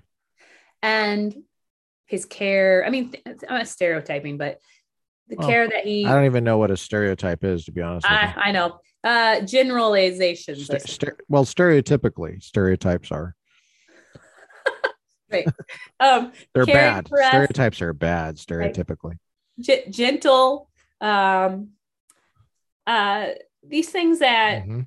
uh, life-giving like those are all things that are not absent from god's descriptions of himself um So all the good things about good mothers are there in God, yes i would say so but there's Um, some mysterious reason that maybe only God knows that He doesn't model calling us Well- calling Him that. if we called it would be really really really easy for humans if god were to call himself father and mother to immediately think there were two gods and of mm. course in the ancient world there's so many like fertility couples Yeah, that i mean I think that's insightful. you're you know you start saying uh she and he well humans i'm not even sure they can really have a category for that i mean maybe Mhm. without immediately thinking that there's this you know Yeah, parallel to all these other babylonian couples and pagan polytheism. yeah, hmm and Yeah, there's a lot of baggage from from the ancient world on that. Yeah. yeah i don't and i just don't think that would be accurate to his character i mean he's just one he's he's Mhm. not the trinity gives us enough problems i don't mean that in a bad problems. way it's just it just it is a little bit of a yeah some work actually the I, i'll i'll plug sanjay's uh episode because i thought he really did a fantastic job talking about the trinity at least getting the ball going Yeah, I'm sure he did. I mean that. I mean, it's a. It, it's a. To to get into why does God not use um, feminine Mhm. pronouns for Himself? or very Well- and and very rarely uh obvious feminine female um analogies like the hen one is one of those Yeah. few ones that you'll find It- that, Yeah. that's in matthew it's in late matthew i think it's 23 or something Right, 24 right. maybe Or you know, sen- um, sometimes we associate like emotional expression or sensitivity with women. Um, Jesus certainly exhibits that. He cries, um, and with with women specifically, um, which you know most.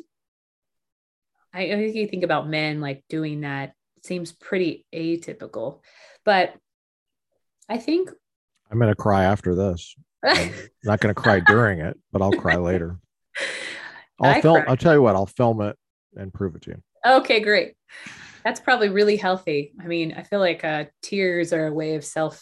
as i as i talk to you Cara i feel like you are extremely thoughtful far more you're in the top 2% 1% of thoughtful people you've thought deeply about this you've put a lot of hard work in the library and writing and just talking to scholars and being faithful as a as a pursuer of truth and you don't seem to be bothered by the gender stuff you're not trying to you're not constantly going what am i supposed to be doing um, you don't look to the present to figure out what you're supposed to be doing and to have anxiety about what you believe. You look to the past. You look at what you think is authoritative for you, and you yeah. thought very carefully about whether that is authoritative for you. Yes, and and you're, and you're confident. You're sitting there, and you look very confident. For those who are just listening, Cara's uh, confidently sitting next to these bookcases, um, and she's got this uh, very pastel yellow, uh, solid yellow shirt on that reminds me. It, reminds yes, it, it does. It's very spring. It's very Easter, uh, and she just doesn't look like she's really that worried about this gender stuff. No, is that is that fair so, to say? Yeah, I, I think this thought occurs to me, and um, I'm gonna just go out there and just maybe speak to women who have been like hurt by men. Um, and you know, that happens and men get hurt by women, not to acknowledge that too. Oh, yeah. That I think a lot of times it's our pain that most drives what we want to believe and what we we don't. Um, um, our anger against wrongs that make us uncomfortable with certain ideas and when it comes to the scripture, you know, we got to be honest with ourselves that a lot of us bring men and women, but women, particularly who I'm talking to, we bring our hurt from men to the table, so to speak, when we read scripture.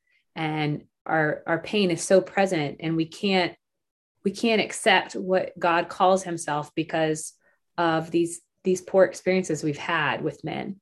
And a lot of those experiences have been when men exercise power over us um, and don't respect our boundaries or just are self-focused or self self um, aggrandizing, whatever you want to call it. But that's just not our God. That's just not our God. And and our God, if if you want to know who our God is, you look to the cross and you look to his sacrifice of himself for us. And we just have to understand that whatever our experience with men or experiences with our fathers, God defines himself. And, and if you want to, to, to ground yourself and start somewhere, you look at the passion and you understand that this is a this is a man who put himself aside for you, right? And that should give you great confidence. That's that's a real man. You know, that's a real man who can who can lay himself down for you to have life. And so, you know, not to to to not to dismiss or to belittle any real pain that anyone has had with any man or with a father if you're a man but you have to take scripture for what it is and you have to see that god that god loves you deeply and sacrificed himself for you if you're ever to move forward and understand who he really is and to be That's comfortable okay. with him calling himself a man that's a wonderful Good Friday sermon. Do you believe that Jesus really died? He died. He did. Do you die. believe that he really resurrected from the dead? And and I'm saying really meaning like physically, like like you're alive right now. Right. Well, if he didn't, then we above all men are to be pitied. You do right. affirm that. Okay. And you, Absolutely. you don't find anything in your study of church history that would call that into question, seriously? No. Ser- seriously into question, I should have said. no, no. I mean, the apostles, nobody can, nobody dies for a lie. Nobody does that. I mean, you, you just, e- Easter's real. Huh? Easter's based in reality. Celebrate Absolutely. Right. Um, I mean, Easter is a big deal then. Easter is the biggest deal, the biggest deal. Wow. And uh, and if it, it didn't happen, then none of this is real. I mean, if wow. Jesus didn't rise from the dead, then don't believe the scriptures, don't believe there's such a thing as divine revelation, don't even believe that God exists, whatever you want. But if you if Jesus did rise from the dead, then you got to take it all as real and true, and you got to deal with it seriously uh, on its wow. own terms. And wow. So, I mean, thank you for being so clear about that. I mean, because sometimes people just want to know the answer. Like, okay, you know, I've been listening to you for this long, and like, do you even believe Jesus really resurrected from the dead? Sometimes I that's why I ask those questions that Oh, that yeah. pointed of a way so that someone can go something to hold on to. Maybe they want to go back and listen to what you said again, and they, they and they know, yeah, you do really think Easter's based in reality. It's not like some just merely human kind of celebration about some vague concept of new life and it almost sounds like you know would be- spring we just are celebrating spring So pitiful. That would be Yeah. so sad. it Um, is it is sad Well, it would just be sad for all these people who built their lives on this. But we're all going to die we're all going to die so the resurrection that's kind of a big deal like when I, when we were talking about the essentials you Yeah. I, what i loved about your list was you pretty quickly got to uh, the imago Dei and and the way you said imago Dei was very interesting because you the way you described it was the answering the point of it all like if i were to ask you what is the point of it all Cara to know and love God forever and Yeah, enjoy Him. and it has to do with enjoyment Yeah. which is what i love about that answer was yeah what is uh, people just want to know at some point you're gonna you when you were faced with your own mortality or you realize you are mortal and you're going to die. Yeah. um what is the point of it all? And you have to answer that question no bs Right. and you answered it and you said part of the essentials of christianity is to know and enjoy god. And which in other words to enjoy your life Yeah. in god in christ Right. Who you were made for. And and and, and God's not a killjoy. He's not making up rules just to to, you know, opposite yeah. power. No, he's trying to he's trying to bring you I when he creates the world, he didn't have to create the world.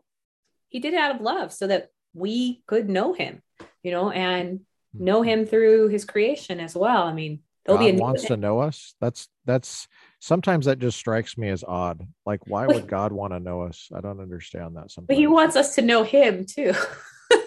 yeah and I mean, but still that seems it seems like if you're god then why do you care about that right. Well, if you're a what's Trinity, it like to be god i don't know I mean, if you're a Trinity, then then you you know the joy of relationship, right? Like if the Christian God is a God of relationship, that's what sanjay said yeah right? And so if you don't, if if it's not a, uh, a God of relationship, like you really won't understand the impulse to create or to create things in your image, to bring them to know you, or to even die on the cross once you've fallen away, so that you can come back into the relationship of the Trinity, the love of the Trinity, and but if you affirm the Trinity, then you're like, oh yeah, well, this of course, like this is the God that we serve. He's a relational God. He he wants us to know and to love and to enjoy and have fellowship and harmony with. I mean, there will be a wedding feast, right? Then fellowship, um, laughter, joy, and a new heaven and a new earth. I take great comfort in that. Me Uh, too. I'm just- so glad that's the last part of the Bible because Yes. man, I'm Oh, just so glad that there wasn't like an after like like John got really tired, you know. Yeah, it's like "Ah, I'll get to those a couple chapters later. Later, right? No, And then, you know, he has a heart attack and then yeah, nope. God was sovereign. He made sure that was there. Yeah. you are No. gonna get those last chapters in there. you will John. write those down i mean just such a such a beautiful hope for the the christian you know that um yeah things are messed up right now but this isn't the end you know and uh, all those things that we've lost um we all know what they are in our own hearts our own circles our communities uh, god will make all things new and gosh it's just whatever bad You things are going on in like the world You really believe that. You seem like you really believe that. Absolutely, I believe. I don't think I could live if I didn't believe that. I think I would just collapse in despair because there's so many terrible things that are happening constantly. I mean, even in my own heart, you know, gosh, save me from myself. Um, when I once again lose my temper, or once again cannot be patient, or you know, whatever thing I'm entangled in, and uh, this this new heaven and this new earth that one day we will enjoy without the sin that that the sin that entangles us and the brokenness and Do you believe that hell exists? yes i do What Uh, about people that that their loved ones went to hell? Are Well- they gonna what's I mean, how can they enjoy the new heavens and the new earth? Yeah. I mean, from our perspective right now, seems impossible, especially if it's a child or a parent, someone that's been so close to us. Yeah. I think, I mean, do we just get up there and we're just like our hearts are like sealed, like kind of like almost in the mafia when you kill somebody and then No your longer- heart is hardened? Then you just kind of are you just kind of like they're dead to me? Right? I, mean, I don't I don't know how how else do you understand it? I don't understand why why that wouldn't just devastate you and destroy you if Right. if your loved one is in hell. right. I think, I, I don't know either. And, and at this point, I'm just speculating. I'm like, how will our hearts work? Um, my intuition is that Mhm. we'll have such clear vision and such an understanding of the gravity of sin and the choices that people made themselves to reject God that we will agree with the justice. And I mean, I don't know that we won't feel sad. Um, I don't I don't know that we won't feel sad for that loss or if we'll just just know that this was this was just and it's what they chose. Um, Seems think like you that- have to say that. Yeah, you, that's the only way that makes sense. yeah. Is if you somehow come to see that that's what they wanted. That's what they wanted. Yep. Um, I don't think that hell is something God necessarily inflicts on people. It's something they kind of choose their whole life. And um, I don't hell if if if heaven, if bliss, if the new heaven and the new earth is fellowship with God and being known and knowing, then hell would be the opposite. Um, but you know it, it's not overriding choice. It would be you know i i spent my whole life running from god and and not wanting him and not wanting to to know his ways. And that would sort of be the logical conclusion. It's just being ignored ultimately in the end and not knowing god and not experiencing the joy of his love um and his his pleasure. And so What a note to end on. that sounds so sad. Hell. I But- go back to Good Friday. Good go back to your Good Friday sermon. that's right That's right. Because the fact is that, you know, Christ has overcome. And Yeah, so there's there's no today as long as today as long as it is called today, you know, come to the Lord and you know experience the joy of salvation. And you know, for all of us who like slogging through the mire, you know, restore to us the joy of our salvation. And and just remember what God has done for us on the on the cross and his triumph in the resurrection. The empty tomb, he is risen. I mean, I'm saying that early. This I'm not actually supposed to say that right yet, liturgically, right? Do you like hymns? I love hymns. Um, I love some more than others, and I can't say that I know all the hymns because man, sometimes you pull those hymn books out and you're like, wait, there's that many, and that's There's a just one denomination, right? There's a lot. Yeah, but uh, the hymns hymns have a lot of good theology. Um, Hmm. uh, a modern group I like that I think um, does thoughtful stuff is called City Light. Uh, I think they're out of Australia. I think they're Anglican, if I have that correctly. Say it say it again. City Alight. City Alight. Uh, I believe their songs go through a vetting process as well with their theological team, um, just to make sure they're presenting solid theology and uh, Wow. correct thinking. What a concept. yeah i mean th- everything's better in conversation we the the spirit filled believers we need to talk to each other because look we're going to go astray and so the best thing we can do is talk to our brothers and sisters and say hey what what's wrong with me If we just sort of assume that something is we would be better right Your kids your kids are allowed to ask you questions about they're stuff. well um Are you a strict are you a strict disciplinarian? Are you I'm pretty I'm pretty strict. I'm I'm not the best mom as far as patience goes. I definitely have a lot of improving to do. Um and I was gonna say they're allowed to ask me a question as long as it's not the same question over and over in the form of mom, mom, mom, right, mom. right. Right. um, I, uh, yeah, my kids, we, we discipline, um, as God disciplines us to share in his holiness. I mean, can't be about punishing. That would be just trying to, I don't know, get something out of them for our own good. But if Mhm. we're, we're disciplining them, then we're setting boundaries and rules and consequences to help If- them learn. if you eat the if you eat the fruit in the in the kitchen on that Yeah. day you will surely die You will surely die. what Yeah. what what uh, what kind of discipline do you use if i can Um, ask Yeah. Well, there are certain things that are spankable offenses. I know spanking's kind of unpopular, but um and and it, it needs to be, I think it's an age appropriate kind of discipline um for certain small people particularly. And Mhm. and I do not think it's child abuse when done without anger, impassively, in a loving way. When you say this was the wrong thing, you're getting a you know a physical thing, a physical discipline, a pain that will teach you to avoid bigger pains down the road, right? Like so, everything should be done Yeah. in love, knowing that you're training them now to love the good and, and to form certain kind of values and to avoid what will cause them the ultimate pain, which would be rebelling against God. Right. So right that's that's the end game is is to say, no, you must learn now that there are consequences for wrong because I want you to avoid the biggest consequence, which is the Right. wrath of God. And and so yeah, a little tap on the butt with a, a quick like goes right to the you know the three year old brain. Oh yeah, this this was actual pain you know, and, and as kids Yeah. get older, certain kinds of other things communicate to them well that this was painful to have done this thing. Like, I don't know, my my oldest kid likes to yeah collect his money, so he loses a dollar, you know, or oh okay that's a Financial big pain. That's a big pain, you know, to lose a dollar.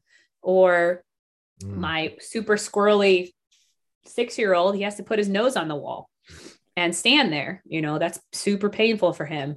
Um, and it's not just because I'm like, yeah, I can make you do whatever I want. See, Right. I have all this power, but it's to teach him to turn away from the things that will harm him, you know. yeah Um, so you're not water you're not waterboarding your kids uh you're not Oh. doing anything that john mccain would be upset with, with. no, Um, gosh and i hope again i, I don't i really want to make a distinction between punishing a kid out of anger Yeah. which is really to self self-serving right, right right right, modify their behavior because you're bothering me. And It's- it's a- a kid. it's thoughtful corporal punishment and corporal because we're all in bodies. Yeah and sometimes that's the best way to explain to a child yeah. Well early, early in this conversation you had mentioned the the fear of the lord is the right. uh, i can't remember exactly how you said it. Yeah well that's how it goes in the bible the fear of the Right. lord. Right. and there was some fear about something else i can't remember. I think you went quickly to the fear of the lord. Is is that kind of the thought of, of with spanking? Is is the sheer size difference there's a Communi- size difference communicates to the kid um something Authority. profound yeah about about and and and you're saying there is are you trying to inspire some healthy fear in them they ought to have some fear of the wrong right so i want them to fear the wrong Mhm. the most, right? And so if I help communicate that to them through their discipline, then that's a good and loving thing to do. yeah And, that's very you know, thoughtful They ought to know that they're kids come into like we were saying earlier, kids come in the world, they don't know anything. Like they're just learning things about the world.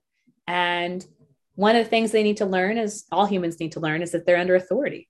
And they are because we're all under God. And so, you know, kids who are never told no, they're do, being done a huge disservice, never being told that they are not doing it right. Never, you know, now I'm drifting over into teaching, never been told that they are off, right? Right. We're Right. not learning. We're not learning that we're under three. And so then they don't, they, they're primed for not submitting to God, or Mm. that's a negative way of putting it, right? Whereas to teach them from the beginning that there's right and wrong and they have to listen to an authority, which actually makes them really secure, then the kids are so frightened and misbehave all the time when they don't know who's in charge, when they think they're in charge. Then Uh-huh. yeah. you know, then they learn their soul becomes accustomed to submission.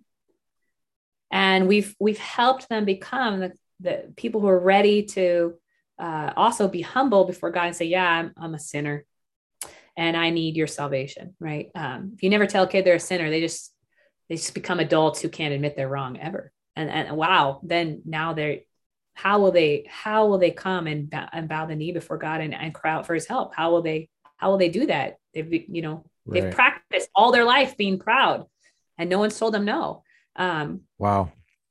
So, gosh, we just really. So, you're saying spanking ultimately can help your kids become more secure and healthy? Yeah.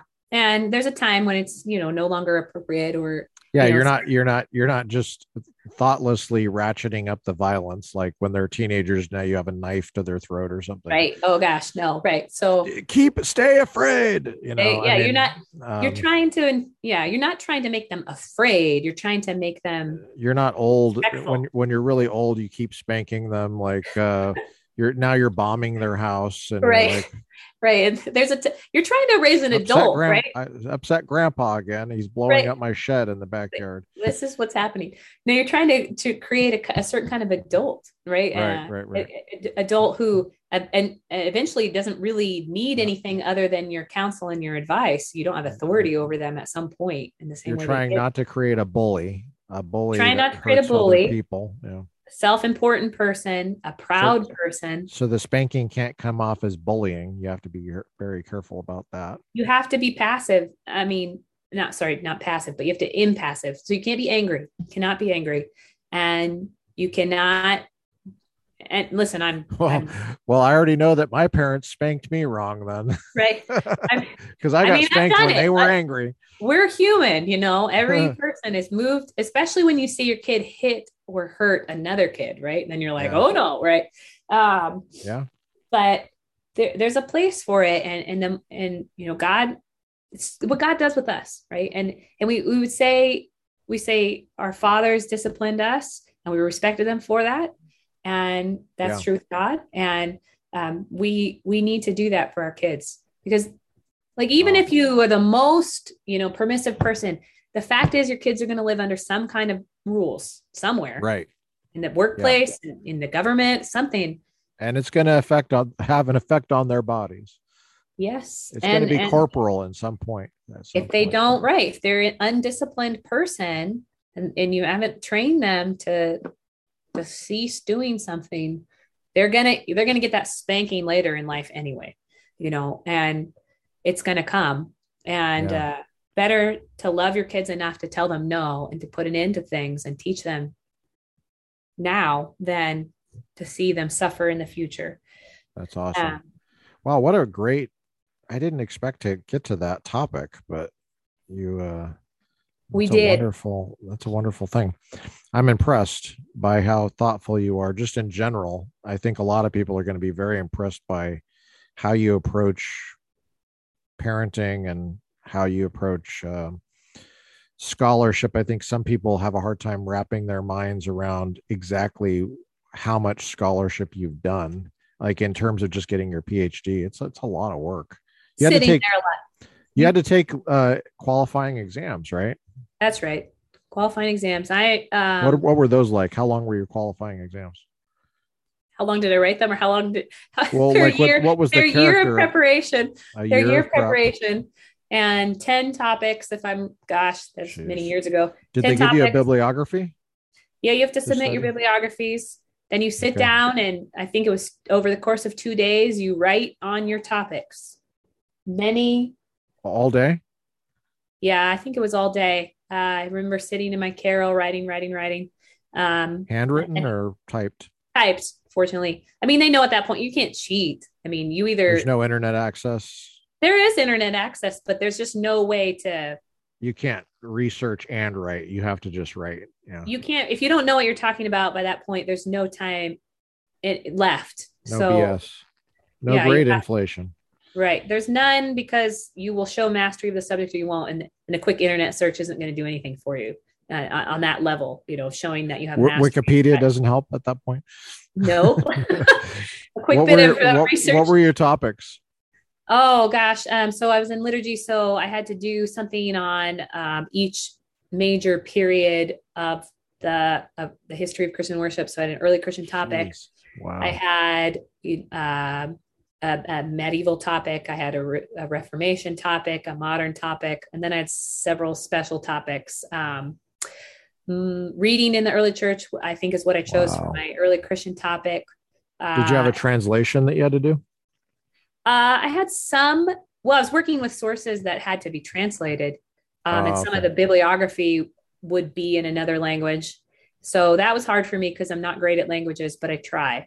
Um, and of course, the, the more you practice, the better you are at that moment. So um, that you know, I was very much into the languages at that at that point. Um, something I always need to work on. And uh, so yeah, I worked on those Wow. exams. You just write. I think I mean you must have done exams too. You Yeah. write for a couple days and then Oh, submit it. Then you have an they have an oral exam portion where the They check for cavities. that's right. um, where are the empty and you, uh, you wrote for two days. Now let's make sure you're brushing your teeth. right exactly. So then you sit down at a big You're table not, and you're not your flossing. You don't get your PhD. You're You can't have this, right?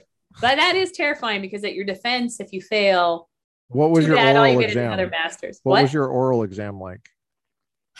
it was a moment I felt that How long God was it? with me. How long was it? How long was that? I mean, it Hours? felt like hours, but I don't think it was actually hours. Couple- maybe one or two hours. Maybe. Um, I do remember one part of that exam. It was either that or my master's exam. I don't remember Trauma. trauma, right? Which part was that? I remember a professor scooting over some Latin to me and saying, What does this say? They want to make sure you're the one writing it. You're- Oh, you're- gosh. You know, they want to make sure this person. Trauma. Every talk grad student- corporal punishment. This Right. body, they want to make sure this body, those Yeah. fingers wrote that. that wrote this thing.